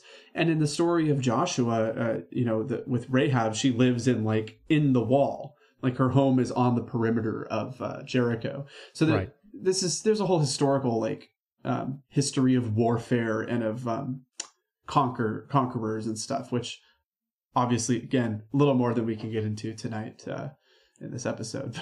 but, but yeah, the point is that it's different. Um, and what we have today is kind of different. You have, you know, walls that are going to separate nations typically of some sort. You have borders. Um, but uh, we don't really have walled cities anymore. So, and cities are way huger, as you pointed out. Yes. Um, so yeah, and the point of the jubilee is not it's not again just to prevent oppression of the poor, but even more importantly, it's to establish enduring familial ties to the land because that was God's intention as the ultimate owner of it.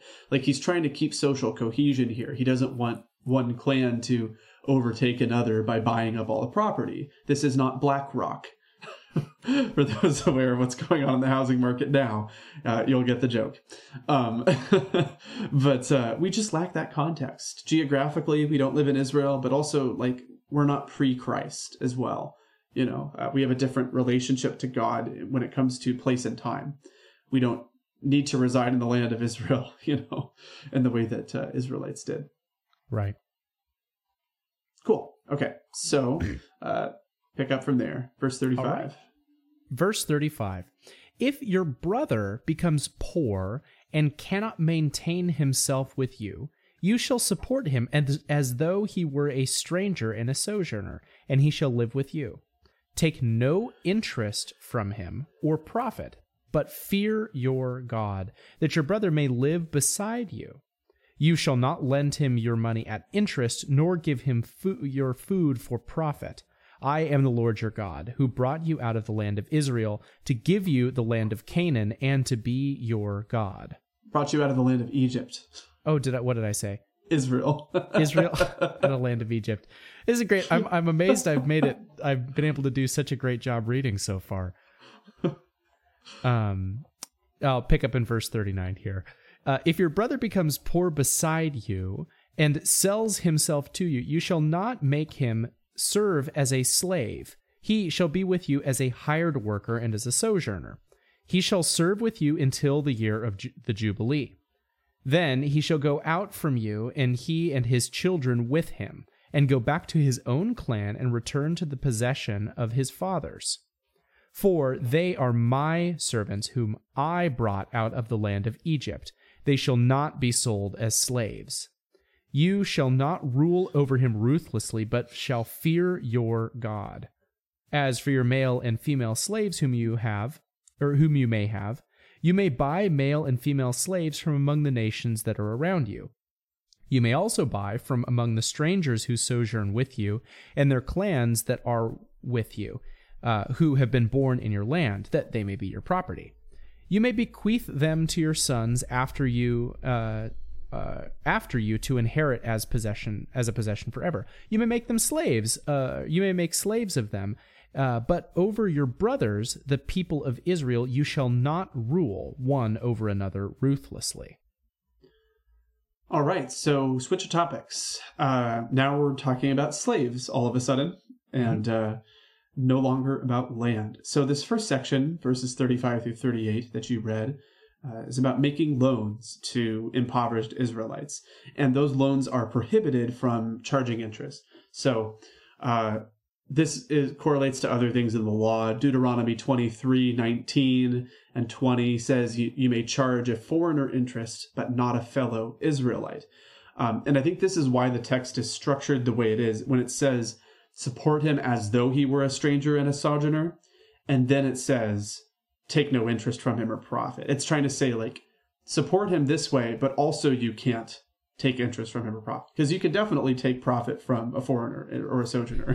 That's a consistent feature of the law um, in this passage that you just read and elsewhere as well. So, now, uh, so we've been talking about debt and we've been talking about um, just this concept of like this taking care of the poor thing. And we have been dunking on progressives a lot for their uh, their economic standpoints, but uh, the Bible is very clear um, that how do I put this? Uh, predatory lending practices, um, which in and of themselves sound bad because of the word predatory, but basically any attempt to extract money from the poor and desperate with a loan is pretty universally scripturally condemned.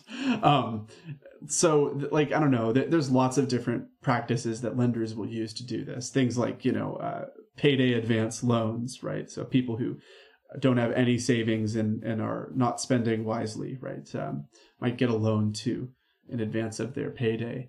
And of course, it's exorbitant interest and exorbitant uh, uh, rates and stuff.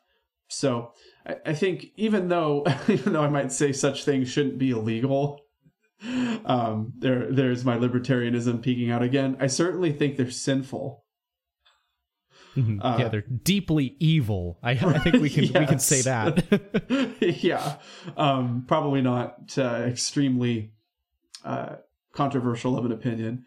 But, True, uh, and and but... the prophets have some pretty fiery words, uh, you know, about God's particular wrath against people for abusing the poor.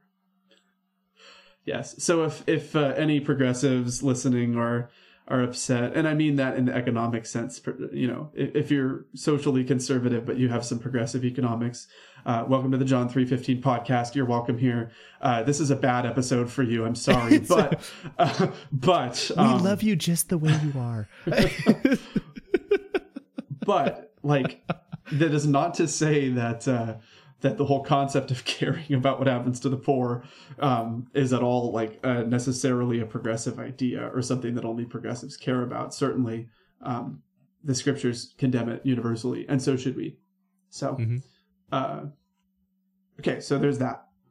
And then we have this section about, you know, if he's he's so impoverished, you know, he, he becomes a slave and he sells himself into slavery. Uh, and it's interesting. It says, you know, you you shall not make him serve as a slave. He shall be with you as a hired worker and a sojourner. So he's not a slave, but he's kind of like an indentured servant, perhaps we could say.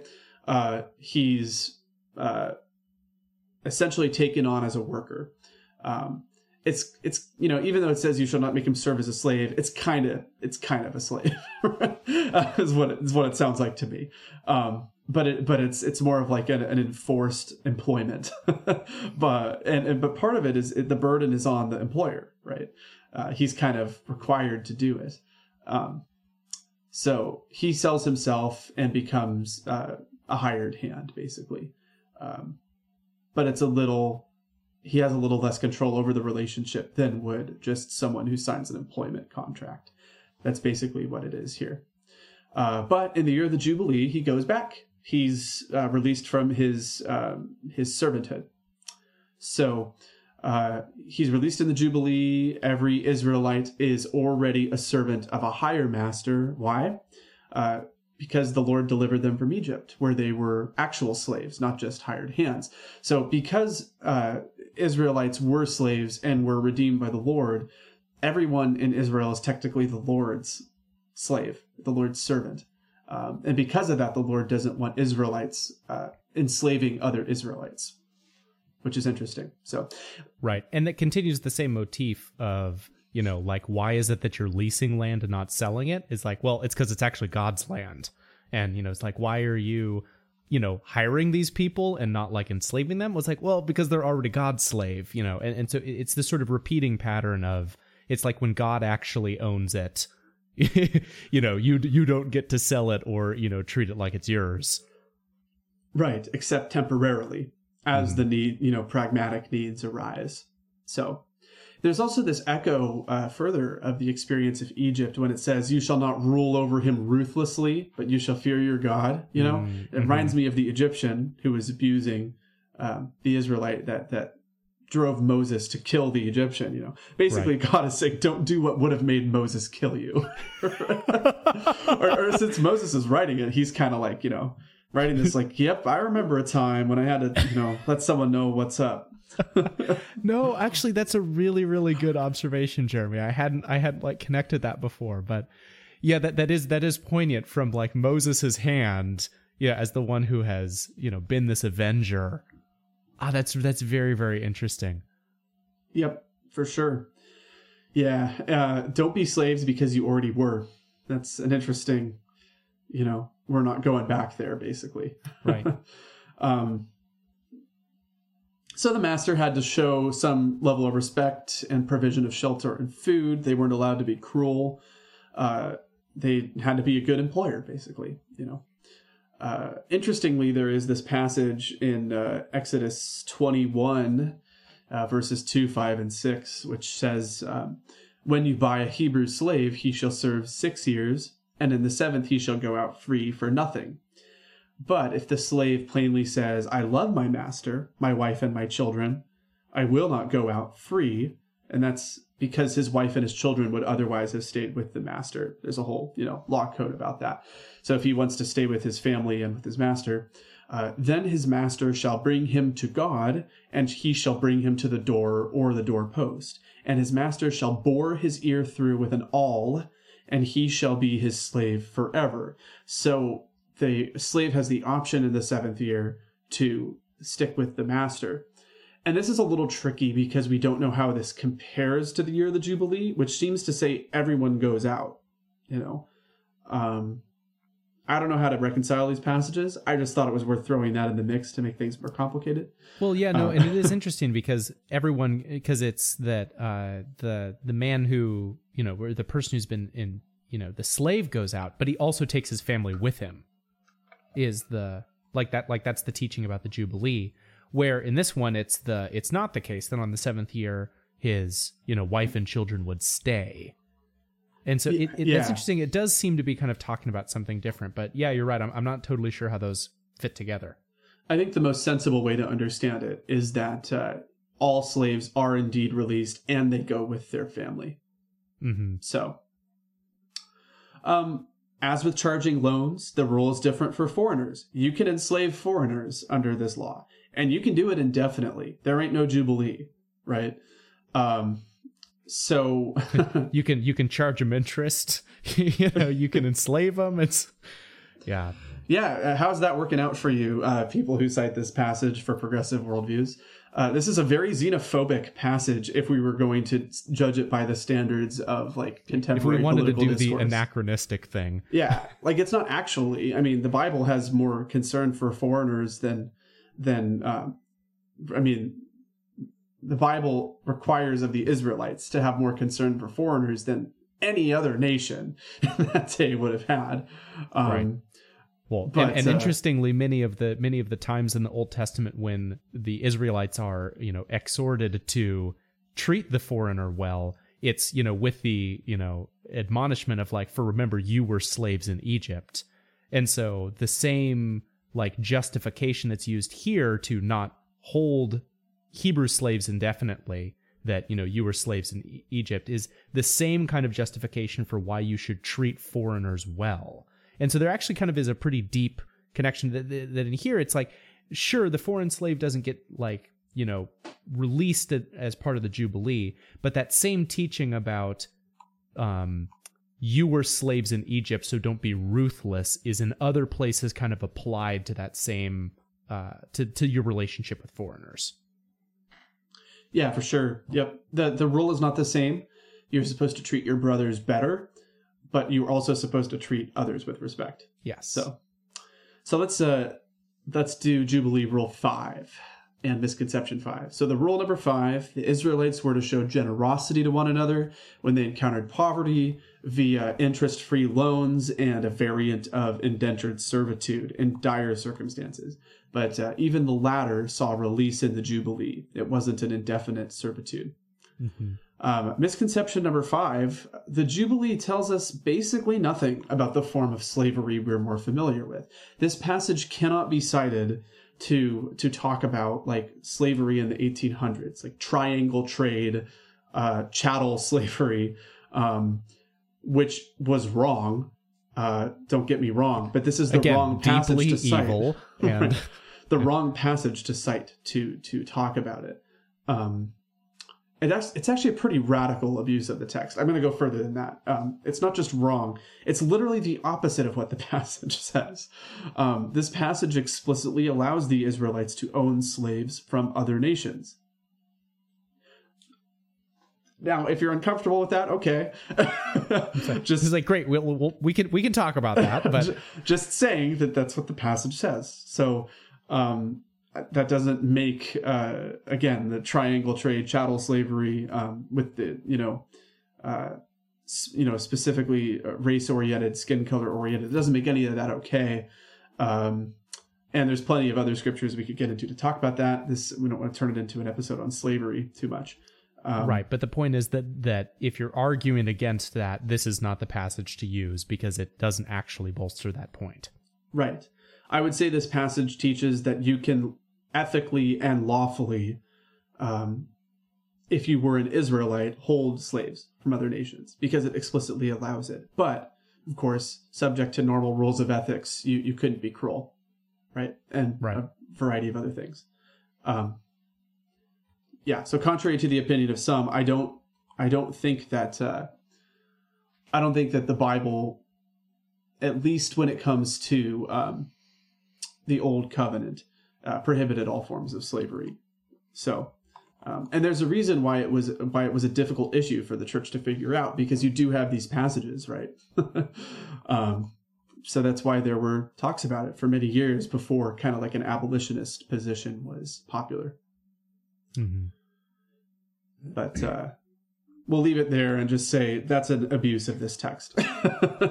so, uh, all right, let's uh, finish up the chapter. Go for it. All right. Uh, so we'll say, uh, start picking up in verse 47 here. So if a stranger or sojourner with you becomes rich, and your brother beside him becomes poor and sells himself to the stranger or sojourner with you, or to a member of the stranger's clan, then after he is sold, he may be redeemed. One of his brothers may redeem him, or his uncle or his cousin may redeem him, or a close relative from his clan may redeem him. Or if he becomes rich, he may redeem himself.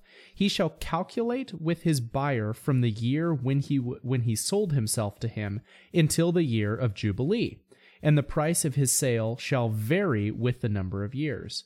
The time he was with his owner shall be rated as the time of a hired worker. If there are still many years left, he should pay he shall pay proportionally for his redemption some of his sale price.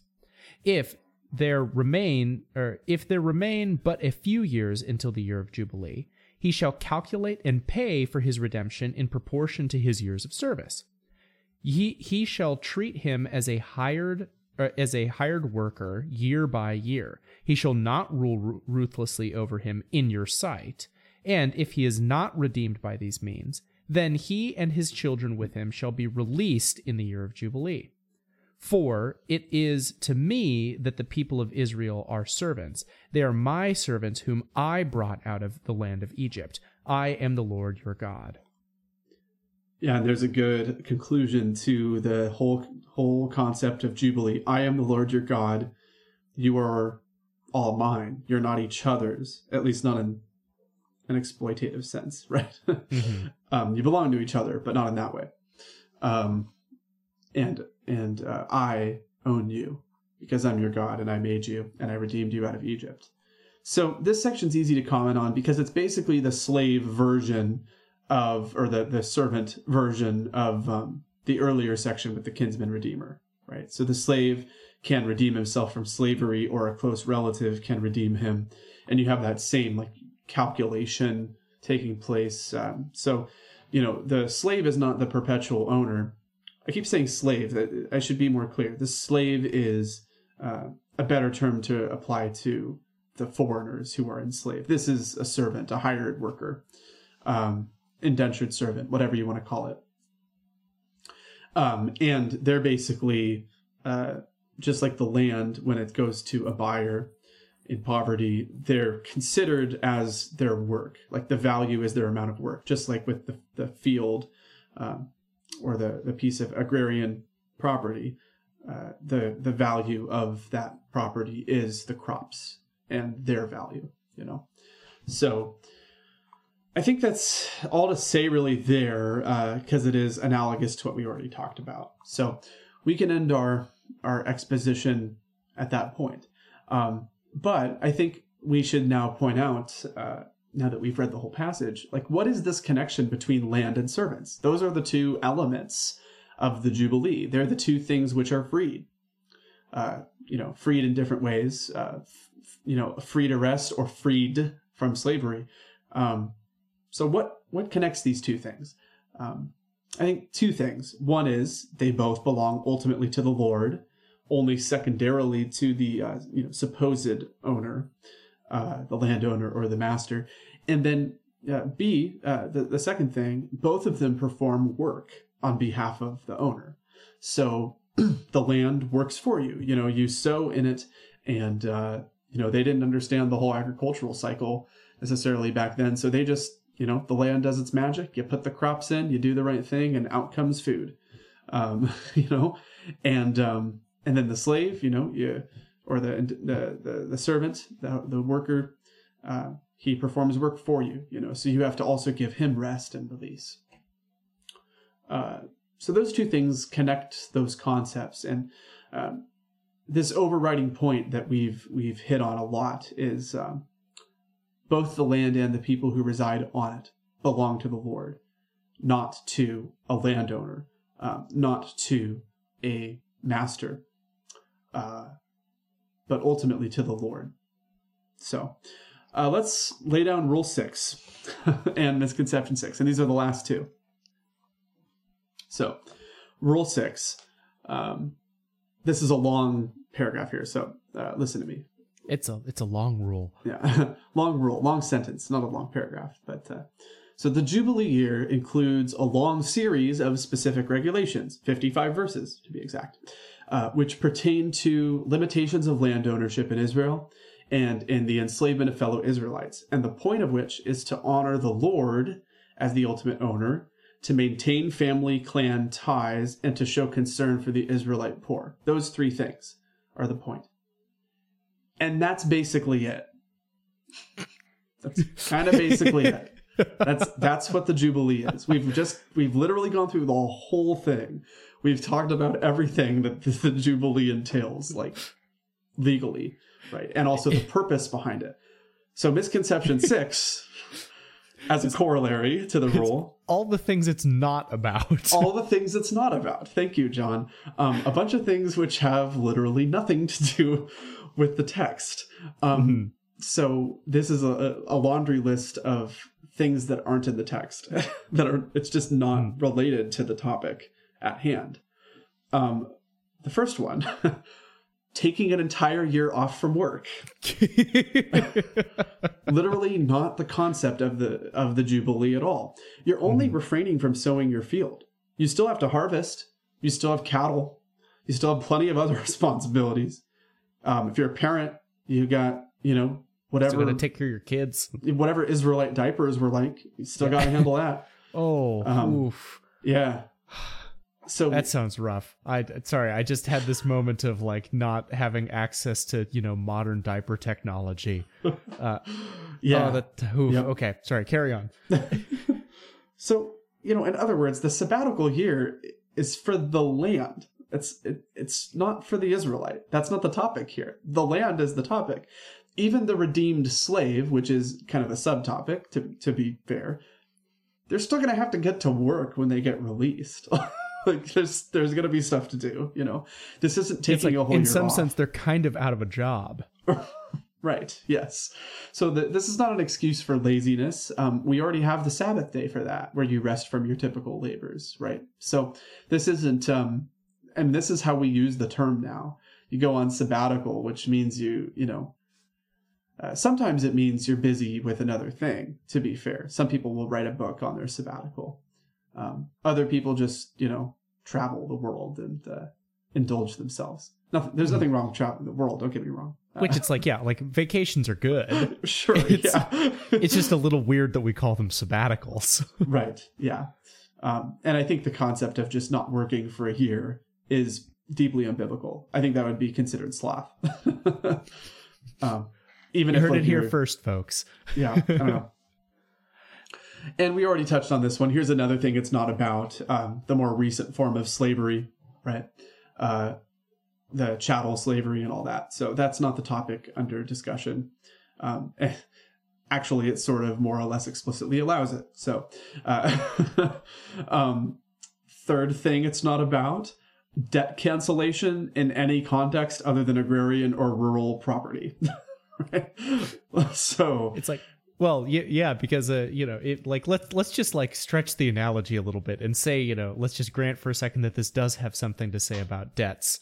It's like, well, I mean, the argument is you should get rich and redeem yourself, so you should pay your debt off. Like that's the that's the Right. first thing, or and then rely second, on like your family to support you. yeah, like get like get your brother to pay your debt off. Like it's Yeah, for sure. Well, and and like we said much earlier in the episode, the sabbatical year did have a release of debts. I don't know if that was literally every single kind of debt or what limitations were on that. Um, but it's important to point out that that that was for fellow Israelites. You can still charge a loan with interest to a foreigner. Like that's not considered an intrinsically immoral thing to do in the Bible. There's like context reasons why God didn't want the Israelites doing that to each other. So if we wanted to apply this in any way today, it would probably be don't charge uh, your fellow believer on a loan interest. right. Um, and I think there's plenty of possible wisdom to that, to be fair and to be honest. But the idea that societally we need to like implement some sort of debt cancellation and mass is insane. And anyone trying to to argue that, you just need to suck it up and like meet the obligations that you agreed to when you agreed to the loan. Okay, that's that's that is vice and sin and wickedness to fall back on on your obligations and attempt to justify it with scripture right? That's not the the context of this at all. So anyways um have i gotten on my soapbox enough about that? It's that's sloth and um, impatience and imprudence and all sorts of other things. It's not concern for the poor. Just it's just not. Plus the most of the people saying this are like college graduates who are you know they have a degree. They have education.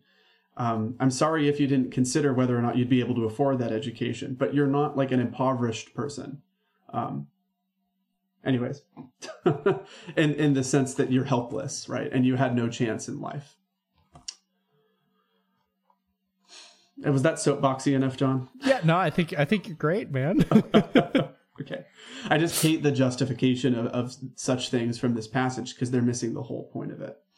Um, all right, fourth thing that the Jubilee is not about uh, whether or not agrarian living is superior to urban living. It has nothing to do with that. there's no there's no discussion of that here. there's there's a slight discussion of like, well, you, you got to treat some urban situations differently, but it recognizes that they're different, but it doesn't yeah. say which you should choose mm-hmm. or what's better. Um, I think it does say that like you should know where your food comes from. I think we could reasonably like yeah, you know, yeah, there you go. Like families maintain their land. Land is super important. The Lord gives crops and He allows them to grow, and uh, faithfulness to the Lord brings about blessing. I mean, all of that's in the text for sure, but that doesn't mean sure. that valuing familial ties and you know all that kind of thing. Right, that's all there, but uh, but there's this sort of like weird um, agrarian idyllic thing that sometimes crops up. I think when people read the Jubilee chapter, mm-hmm. and that's not here. It's just talking about how to handle it, like how to handle the property. it's no different than um, any you know laws in the United States about how we handle I don't know, like chicken coops or something. It's not it's not a commentary on the virtues of chicken coops. It's just it's, it's a regulation. Just given you know? the fact that you have these chicken coop things, how should you deal with them? right. Yep. Yeah. Um, and, and uh, you know, maybe finally, and, and perhaps most importantly, the thing that the Jubilee is like totally not about is socialism. Like it just not not even no. not in the chapter. you know, and, and, this one is like, you know, more connected with one of the themes that we've, uh, you know, touched on a number of times in this, uh, you know, series on politics is that it's just like super anachronistic for us to try to read our modern political theories back into scripture. It's like, you know, libertarianism is not a thing that like scripture teaches. Capitalism is not a thing that scripture teaches. Socialism is not like a thing that scripture teaches. You know the you know these are like modern political theories that we have. And and sure you you might be able to you can pull principles out of scripture that may have something to say about your political theory but it's like but the bible isn't like teaching you about you know like this is the way you should structure your government or this is the way that you should handle economics in some kind of I I don't know, like instruction manual kind of way. And uh, okay, sorry, I'll get off my soapbox now, but. yeah so i mean yeah these are laws that are intended to help the poor right they, mm-hmm. they are a, you could call them a social safety net let's let's call it that right um but but unlike unlike modern um, western democracy social safety nets uh it actually is like a social safety net it's not just like um continual uh, continual subsidization of not working. um, they prevent the impoverished from falling into starvation and destitution, and they also prevent families from losing property and certain parts of certain um, uh, you know clans and segments of Israelite society from being able to lord it over the rest. Right. Um, anyone who's actually spent five minutes reading the chapter would not walk away with the idea of like state enforced equality, which is what socialism is basically. That the impoverished Israelites still kind of get screwed in many ways. Okay, like it's not that they're um, it, it's not that their life is going to be easy. It's that they're hopefully not going to starve, right? Yeah, it's like you know they're still spending 35 years in indentured servitude. I mean, yeah. I, I'm not. I'm not sure that's like you know, victory. Right. Yeah. They're spending 35 years in indentured servitude, not like 35 years in their own home. Um, you know, like yeah, like amassing an inheritance that they can pass to their great grandchildren. Right. And, and, or, or in the other hand, like taking handouts from the government while not working, even though they're able bodied and able to work, which happens like so much in Western democracies. That's not this situation at all. Um, even the hardworking Israelite who falls on hard times would be helped by the Jubilee laws for sure, but it would be helping them from the brink of starvation and destitution. And this is in a very different society, of course, where the Lord doesn't send you know, uh, rains, you're done. You're just you you're dead, right? Um, so it's also yeah, just a different yeah, if the crops don't grow, you starve. Like Yeah. that's and I mean, the same is true today, but it would take a lot longer. right. so, um, if somehow the food went away, you know, uh, and there's just this pervasive tone throughout the text of, of the responsibility being on the Israelite. You have to help yourself, and you have to, so you know, accept help from your family, uh, and that's kind of that's uh, what you should be doing. Everything else is a last resort. All of these laws that are um, more intended to directly help the poor person. So, uh, yeah, like you said, uh, yeah, that that's that's a good way of putting it. That it's that the jubilee is sort of the like if everything else in this society fails to take care of you, then at the very least, you know, you get to go back to your land. But yeah, you're right. It's like you know you should redeem yourself if you get you know if you get the funds to, or a family member should redeem you if they're able to. But if like none of those things happen, then at the very least you go back to your land, you know, in the jubilee. yeah, and it even goes beyond a step beyond just like they should do it. It's considered like an obligation.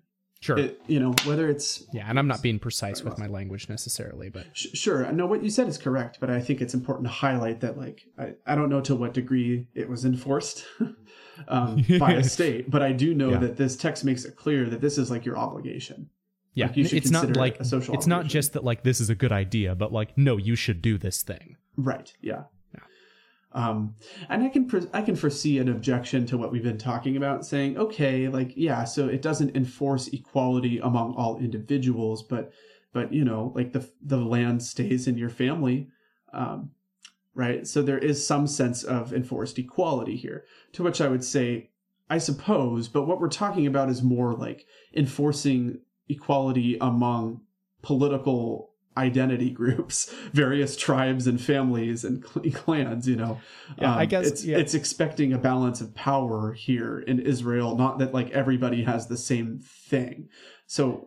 Yeah, I just and I, think and that's I guess I would come back with, you know, if your flavor of socialism is about promoting familial ties, it's like, okay, I mean, like, yeah, let, maybe let's talk about that one. I think I'm a little bit more open. Are you sure? I mean, so no, Because that no, sounds but- a little bit like Nazism. Oh gosh, no, that's not what I mean.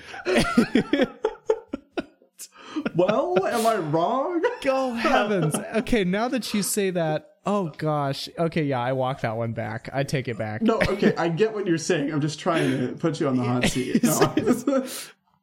Yeah. Once once again we get we, we discover that, that Jeremy's way better at roasting me than I am at him on this podcast. no, I get what you mean though. Like, it, yes yes if if your if your brand of like trying to you know uh uh uh it, like seek equality was for the purpose of like promoting healthy families and like you know societies based off of uh uh like the god instituted hierarchies like namely that of the family rather than trying to you know destroy god you know instituted hierarchies like the family and you know split people up into these you know kind of like identical cookie cutter this is like the the you know this is the life that you you know cog of society get to function in like like there's a difference between those two things I, I that's the point that i'm trying to make certainly, yeah.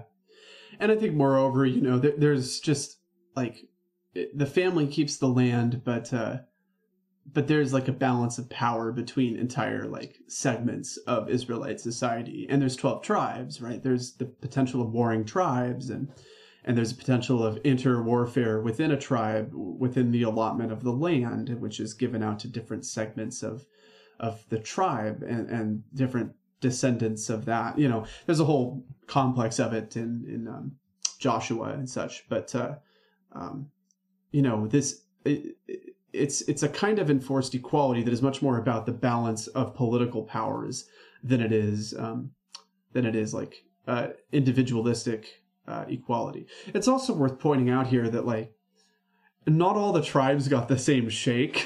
you know, some people got way better deals than other people. like like I've been to Israel, okay, which you know it's been a while, but geographically probably still pretty similar. Only been a few thousand years, right?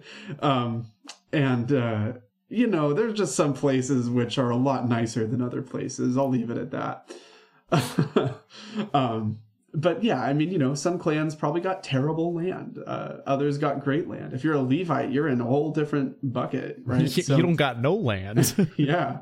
Um, so even even then, like some property would have been worth a lot more when calculating the value of the crops, um, which is a required part of the Jubilee law. So the idea of like full equality is just nowhere in the, the discussion here. It's talking about helping people from starvation and keeping familial land. That's that's all yeah. you could you could definitely say something about like um, mega corporations and big banks if you wanted to. I think you could probably find a way to tie jubilee laws into that, but it would take someone making a more complicated argument than I want to make here. Um, you know, there is there is this idea that you don't want certain entities to become too large, um, whether the government or uh, you know a non-government uh, agent, right? So. Um, right. I think you can get that out of this passage. It's still a little bit of a, you know, reading something modern into it, but at least it's a little more on topic than just trying to enforce equality with socialism. So that's that's it. Okay, that, that's the passage, and we've talked about the misconceptions and and all of that. Well, Um, it it it it is unfortunate that this is the end, um, because it, it does mean, Jeremy, that you got so very close to giving us seven Jubilee rules, but you only gave us six. oh man. Well i mean we could just throw another one in there. Like we didn't we didn't make every detail a rule. We kind of made them general. So we could do like jubilee did, we rule got- number seven. It happens on the the seventh seven year. We didn't rule make that a number rule. seven. Rule number seven. Maybe it's the 49th year. Maybe it's the 50th year. Maybe it's like halfway between the two of them. We're not totally sure. But that's the seventh rule of the Jubilee. Indeed. well, we've been at it a while, but um, maybe for our other meat section, uh, we can we can go a little further on that idea that you touched on about uh, there isn't like one political or economic theory that you can get out of the Bible. We touched on this already, I think, in the first episode of this series, but I think it's worth touching more on now because we say that there isn't one correct political philosophy or one correct economic theory that you can like derive from the Bible. But I remember you saying, John, that there are definitely incorrect ones. Like there are ones that are clearly excluded from script from um, excluded from being true by scripture, Mhm. right? And we've definitely been hitting socialism that way. Socialism is excluded scripturally if you ask me, for like 10 reasons, million reasons. I don't know, seven reasons, seven sevens reasons, whatever you want. Um, Seven times seven reasons. yeah, very clearly, I think, can't is, is irreconcilable with scripture. So um, maybe let's talk about that a little bit. okay, well, well, hit me with it. Hit me with it, Jeremy. sure. Um, scripture assumes that people have property rights. Scripture assumes that people own things, and we're not the ultimate owner of anything. God owns everything, but people can own things in a secondary way. Right. And and and someone may come back to you and say, "Well, that's kind of the opposite of like what the Jubilee is saying because the Jubilee is saying that that people don't actually own the land in the way that uh, our modern notion of like property ownership functions."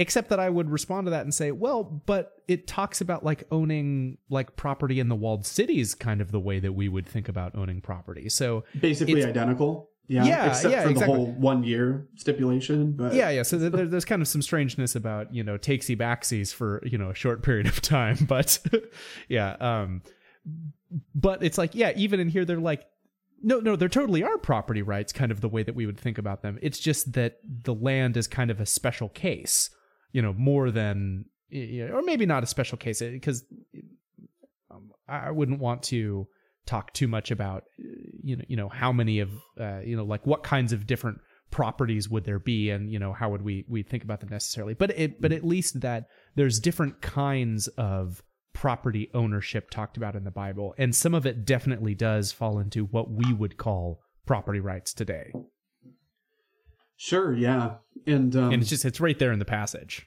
that's the point that i'm making yeah. Well, and there's also this, you know, this concept of yeah, yeah, I would agree that it's not the same exact understanding of property rights as like a modern um like Lockean homesteading view. Sure Um, like uh, it's not the same theory, but it's sure as heck not not the government owning land. The government is not doing property taxes in, in the land of Israel. It's- it's- yes Like people actually do own their land.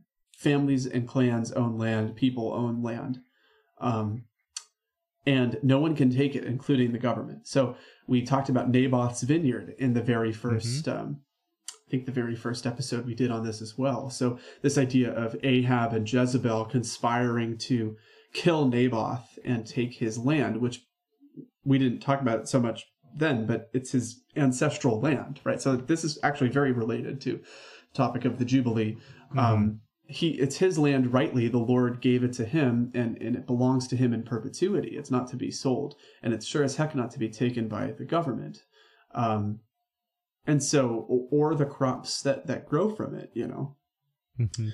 So, yeah. So so I don't know. I, I in my opinion, um, although it certainly focuses a lot on family ownership and clans and, and such, as we've said like 500 million times during this podcast, uh, the government sure doesn't get to just redistribute it. Um, uh, so, unless you're Joshua and you're going to conquer a brand new land and divide it. you know how you see fit. I mean, like it's kind of like a special case. It's just not the same thing at all um, uh, just scripture assumes that people own things. That's the point. Thou shalt Mhm. not steal assumes there that you can't take the things that are your neighbors, right?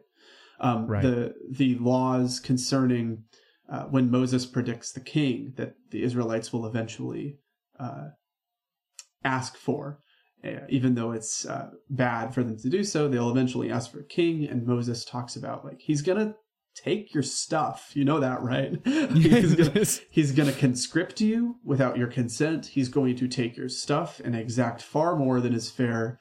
Um, that's kind of the idea. Like that's a bad thing. You shouldn't want that. Mhm. Um, so, yeah, um, redistrib- redistribution of wealth uh, to enforce equality, I would say, is generally bad, whether it's a state thing or a non-state thing. I also don't agree with like socialist cult type stuff, um, which is non-government, but I I still think uh, incorrect. And uh, don't come at me with Acts two. Maybe we'll have to do it. we'll have to do an Acts two episode someday. Um, maybe maybe we should have done this episode on the Acts two thing. But well, okay, so so the brief the brief little reason why that's a terrible interpretation of Acts two is like Oh, oh, okay, yes, what are you are you starting a new religion or something? Because that was literally the start of a new religion, and people were in Jerusalem for the festival, and they had to stay and be instructed by the newly appointed apostles of a brand new sect of Judaism. and so, because of that, they sold property and made sure everybody um, was able to have enough to to live on while they were there in Jerusalem. Anyways, there you go. uh, like it's not intended to be uh, literally all believers should pool their resources at all times. That's not what. Anyways, uh, there you go. Slam dunk. so I don't agree with it, state socialism, and I don't agree with like a smaller scale, like utopian attempt at it. Um, Mhm. And it's no mistake that that's often associated with cults and, and new religious movements, right? Um, not calling Christianity a cult, but Right. but you know, it, it was a new religious movement. That's fair Mhm. to say.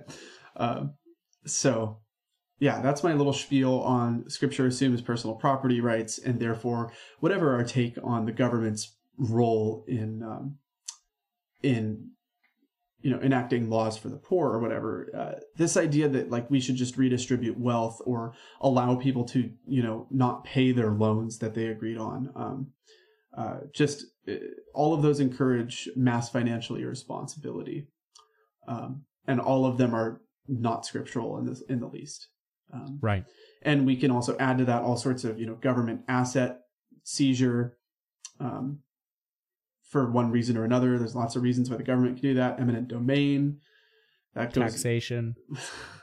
well, property tax, property taxes, absolutely. Yeah, property taxes are absolutely a violation and, of. Yeah, and I would say I'd say uh, Naboth's vineyard. Um, I. I, I'm sort of I, I'm toying with the idea that I think that's the most clear denunciation of property tax that that we'd get, uh, you know, in scripture. Uh, because it's because you're right because it's like property taxes you know fundamentally it's the state saying eh, you know actually we own this you know and so we can we can lease this property to you you know the person who holds the title to it. Like that you know that's what a property tax is. Um and it's like and, and that that's like literally like the thing with Naboth's vineyard is uh uh you know a you know uh, Jezebel's like, oh no, just take it. Like you can like the land the land's yours to to to to pluck and to take and to do whatever you want with it.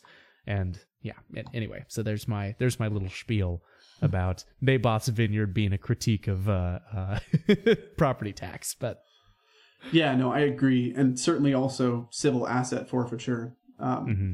uh, because first Ahab tries to buy the land from Naboth, if I'm not mistaken.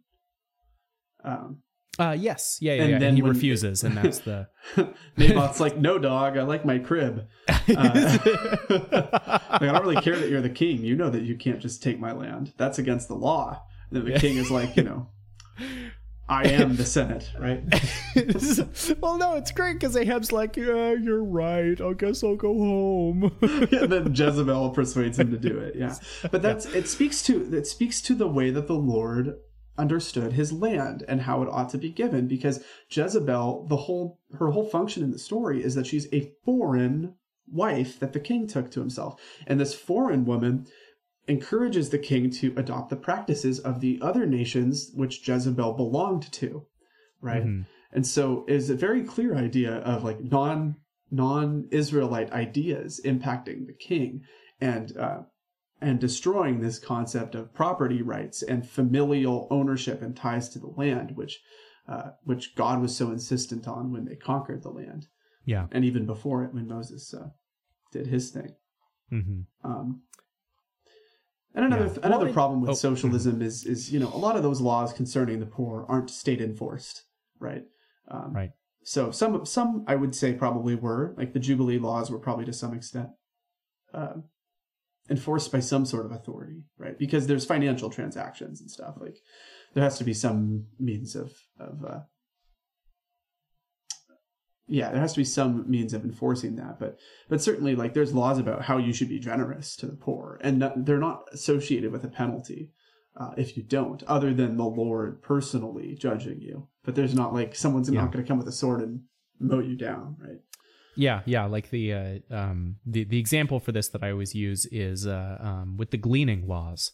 You know that it's you know one one of the um, requirements in the uh, uh, Old Testament law is that you don't harvest your field all the way to the edges, but you leave like a five foot barrier um, around uh, the the edge of your field, so that people who are walking by, or you know specifically the poor, can come and glean, like you know pick some of the harvest from the edge of your field. Um, this is kind of like one of the ways that the poor are taken care of, um, uh, you know, in the nation, you know, nation of Israel. Um, but it's like, but if you look at it, there's no like, you know, there's no penalty. It's not like you know, or you know, you're, you know, this will be required of you or something like that. Um, so it's like, so you're commanded to do it, but it, you know, again, it's not like the, you know, the Levite is going to be coming down to check the the length of your your gleaning patch or something like that. Oh, you only left three feet of your gleaning patch. It's going to be a five hundred dollar fine this year. Again, you know, or like like there, there's nothing like that. There's in, no in overweening the bureaucratic nanny state. Is that what you're saying? yeah, yeah, exactly. And it's like utterly foreign uh, to uh, like eh, like I, I think it's comical, even the way that I'm describing it, that something like that would happen. You know, and and so that that there there are stipulations for how the poor are taken care of but you know the way that i read it is you're right the judgment is like like god's going to hold you accountable for your hard heart to the poor if you do glean all the way to the edge of your field like that kind of of greed is something that god's going to hold you accountable for you know not that you're going to be fined by a nanny state yeah, and, and hopefully your family also holds you accountable to it, right? The people who you love and who are close to you.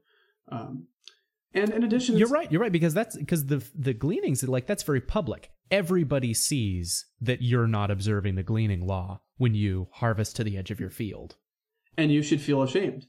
Yeah, social shame is not a bad thing, contrary to Nathaniel Hawthorne. Uh, Man, we're dunking on everybody today. uh, anyways, um, so yeah, so uh, and it's important to point out that lots of the laws in the Torah do have like very specific stipulations attached to what will happen to you or what yeah. should happen to you if you do that.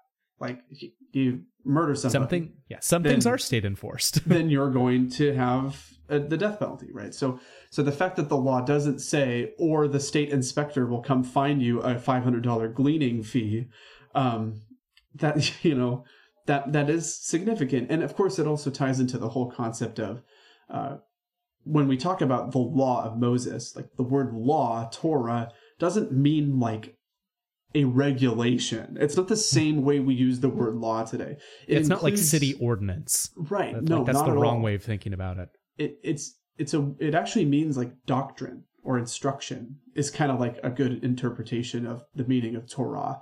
Um, it like it gets translated as law, but it, it includes things that are also just like ethics that yeah. don't have any state weight behind them. Um, and so we need to keep that in mind when we read the law of Moses that uh, it is a law. It's a law. I don't want to say spiritual law because that makes it sound like Bill Bright at the Campus Crusade, but but um, but it is a spiritual law. Like a lot of it is not enforced by anything other than one's own conscience in obedience to it, right? Mm-hmm. And the social environment that is created by it, right? So, man, uh, this was a long episode. we went oh, but it was so verses. good. Yeah, yeah. No, Jeremy, I really, really enjoyed this episode. I, uh, um, uh, uh, it, I, I, I really like these ones where we kind of like take a huge chunk of scripture and just work through it. Um, I, I, I, this is definitely where I have the most fun of kind of getting to go back and forth with you on this. So thank you. Yeah, I, I, agree. We should do some shorter ones once we're done with this series. yeah, some that are less than two hours. yep. Yeah, less than fifty-five verses. There's a we have a long list of simpler ones to tackle. You know, I feel like the early days, all we did on this podcast was like well, this is a dumb interpretation because if you read the next verse, it contradicts the interpretation. it's, it's like yeah. way we're talking about like numerology in the scriptures, like, like the, the economy of ancient Israel and the development of walled city warfare. And, man, we've come a long way on this podcast, but um, I would appreciate some simpler ones going forward. Yes. I'm sure our audience would probably appreciate the change of pace too. So yeah, well, well, audience, please bear with us. We have one more monster episode talking about the kingdom of God coming to you. Well, probably not next week, but sometime soon. Uh, so be watching that uh, RSS feed or YouTube if you're following us on video. So thank you, uh, everyone who stayed with us this long. Um, if you uh, have any ideas for short podcast episodes that you want, you can uh, you can send them to us. Says because we uh, we thank you for joining us. If anything you heard today has sent you into a blind theological rage or political rage, feel free to lambast us on social media. Alternatively, if you liked what you heard, have Bible verses you want us to break down or questions you think we can answer, you can send them to the John315podcast at gmail.com. That's the John315podcast at gmail.com. Thank you for watching.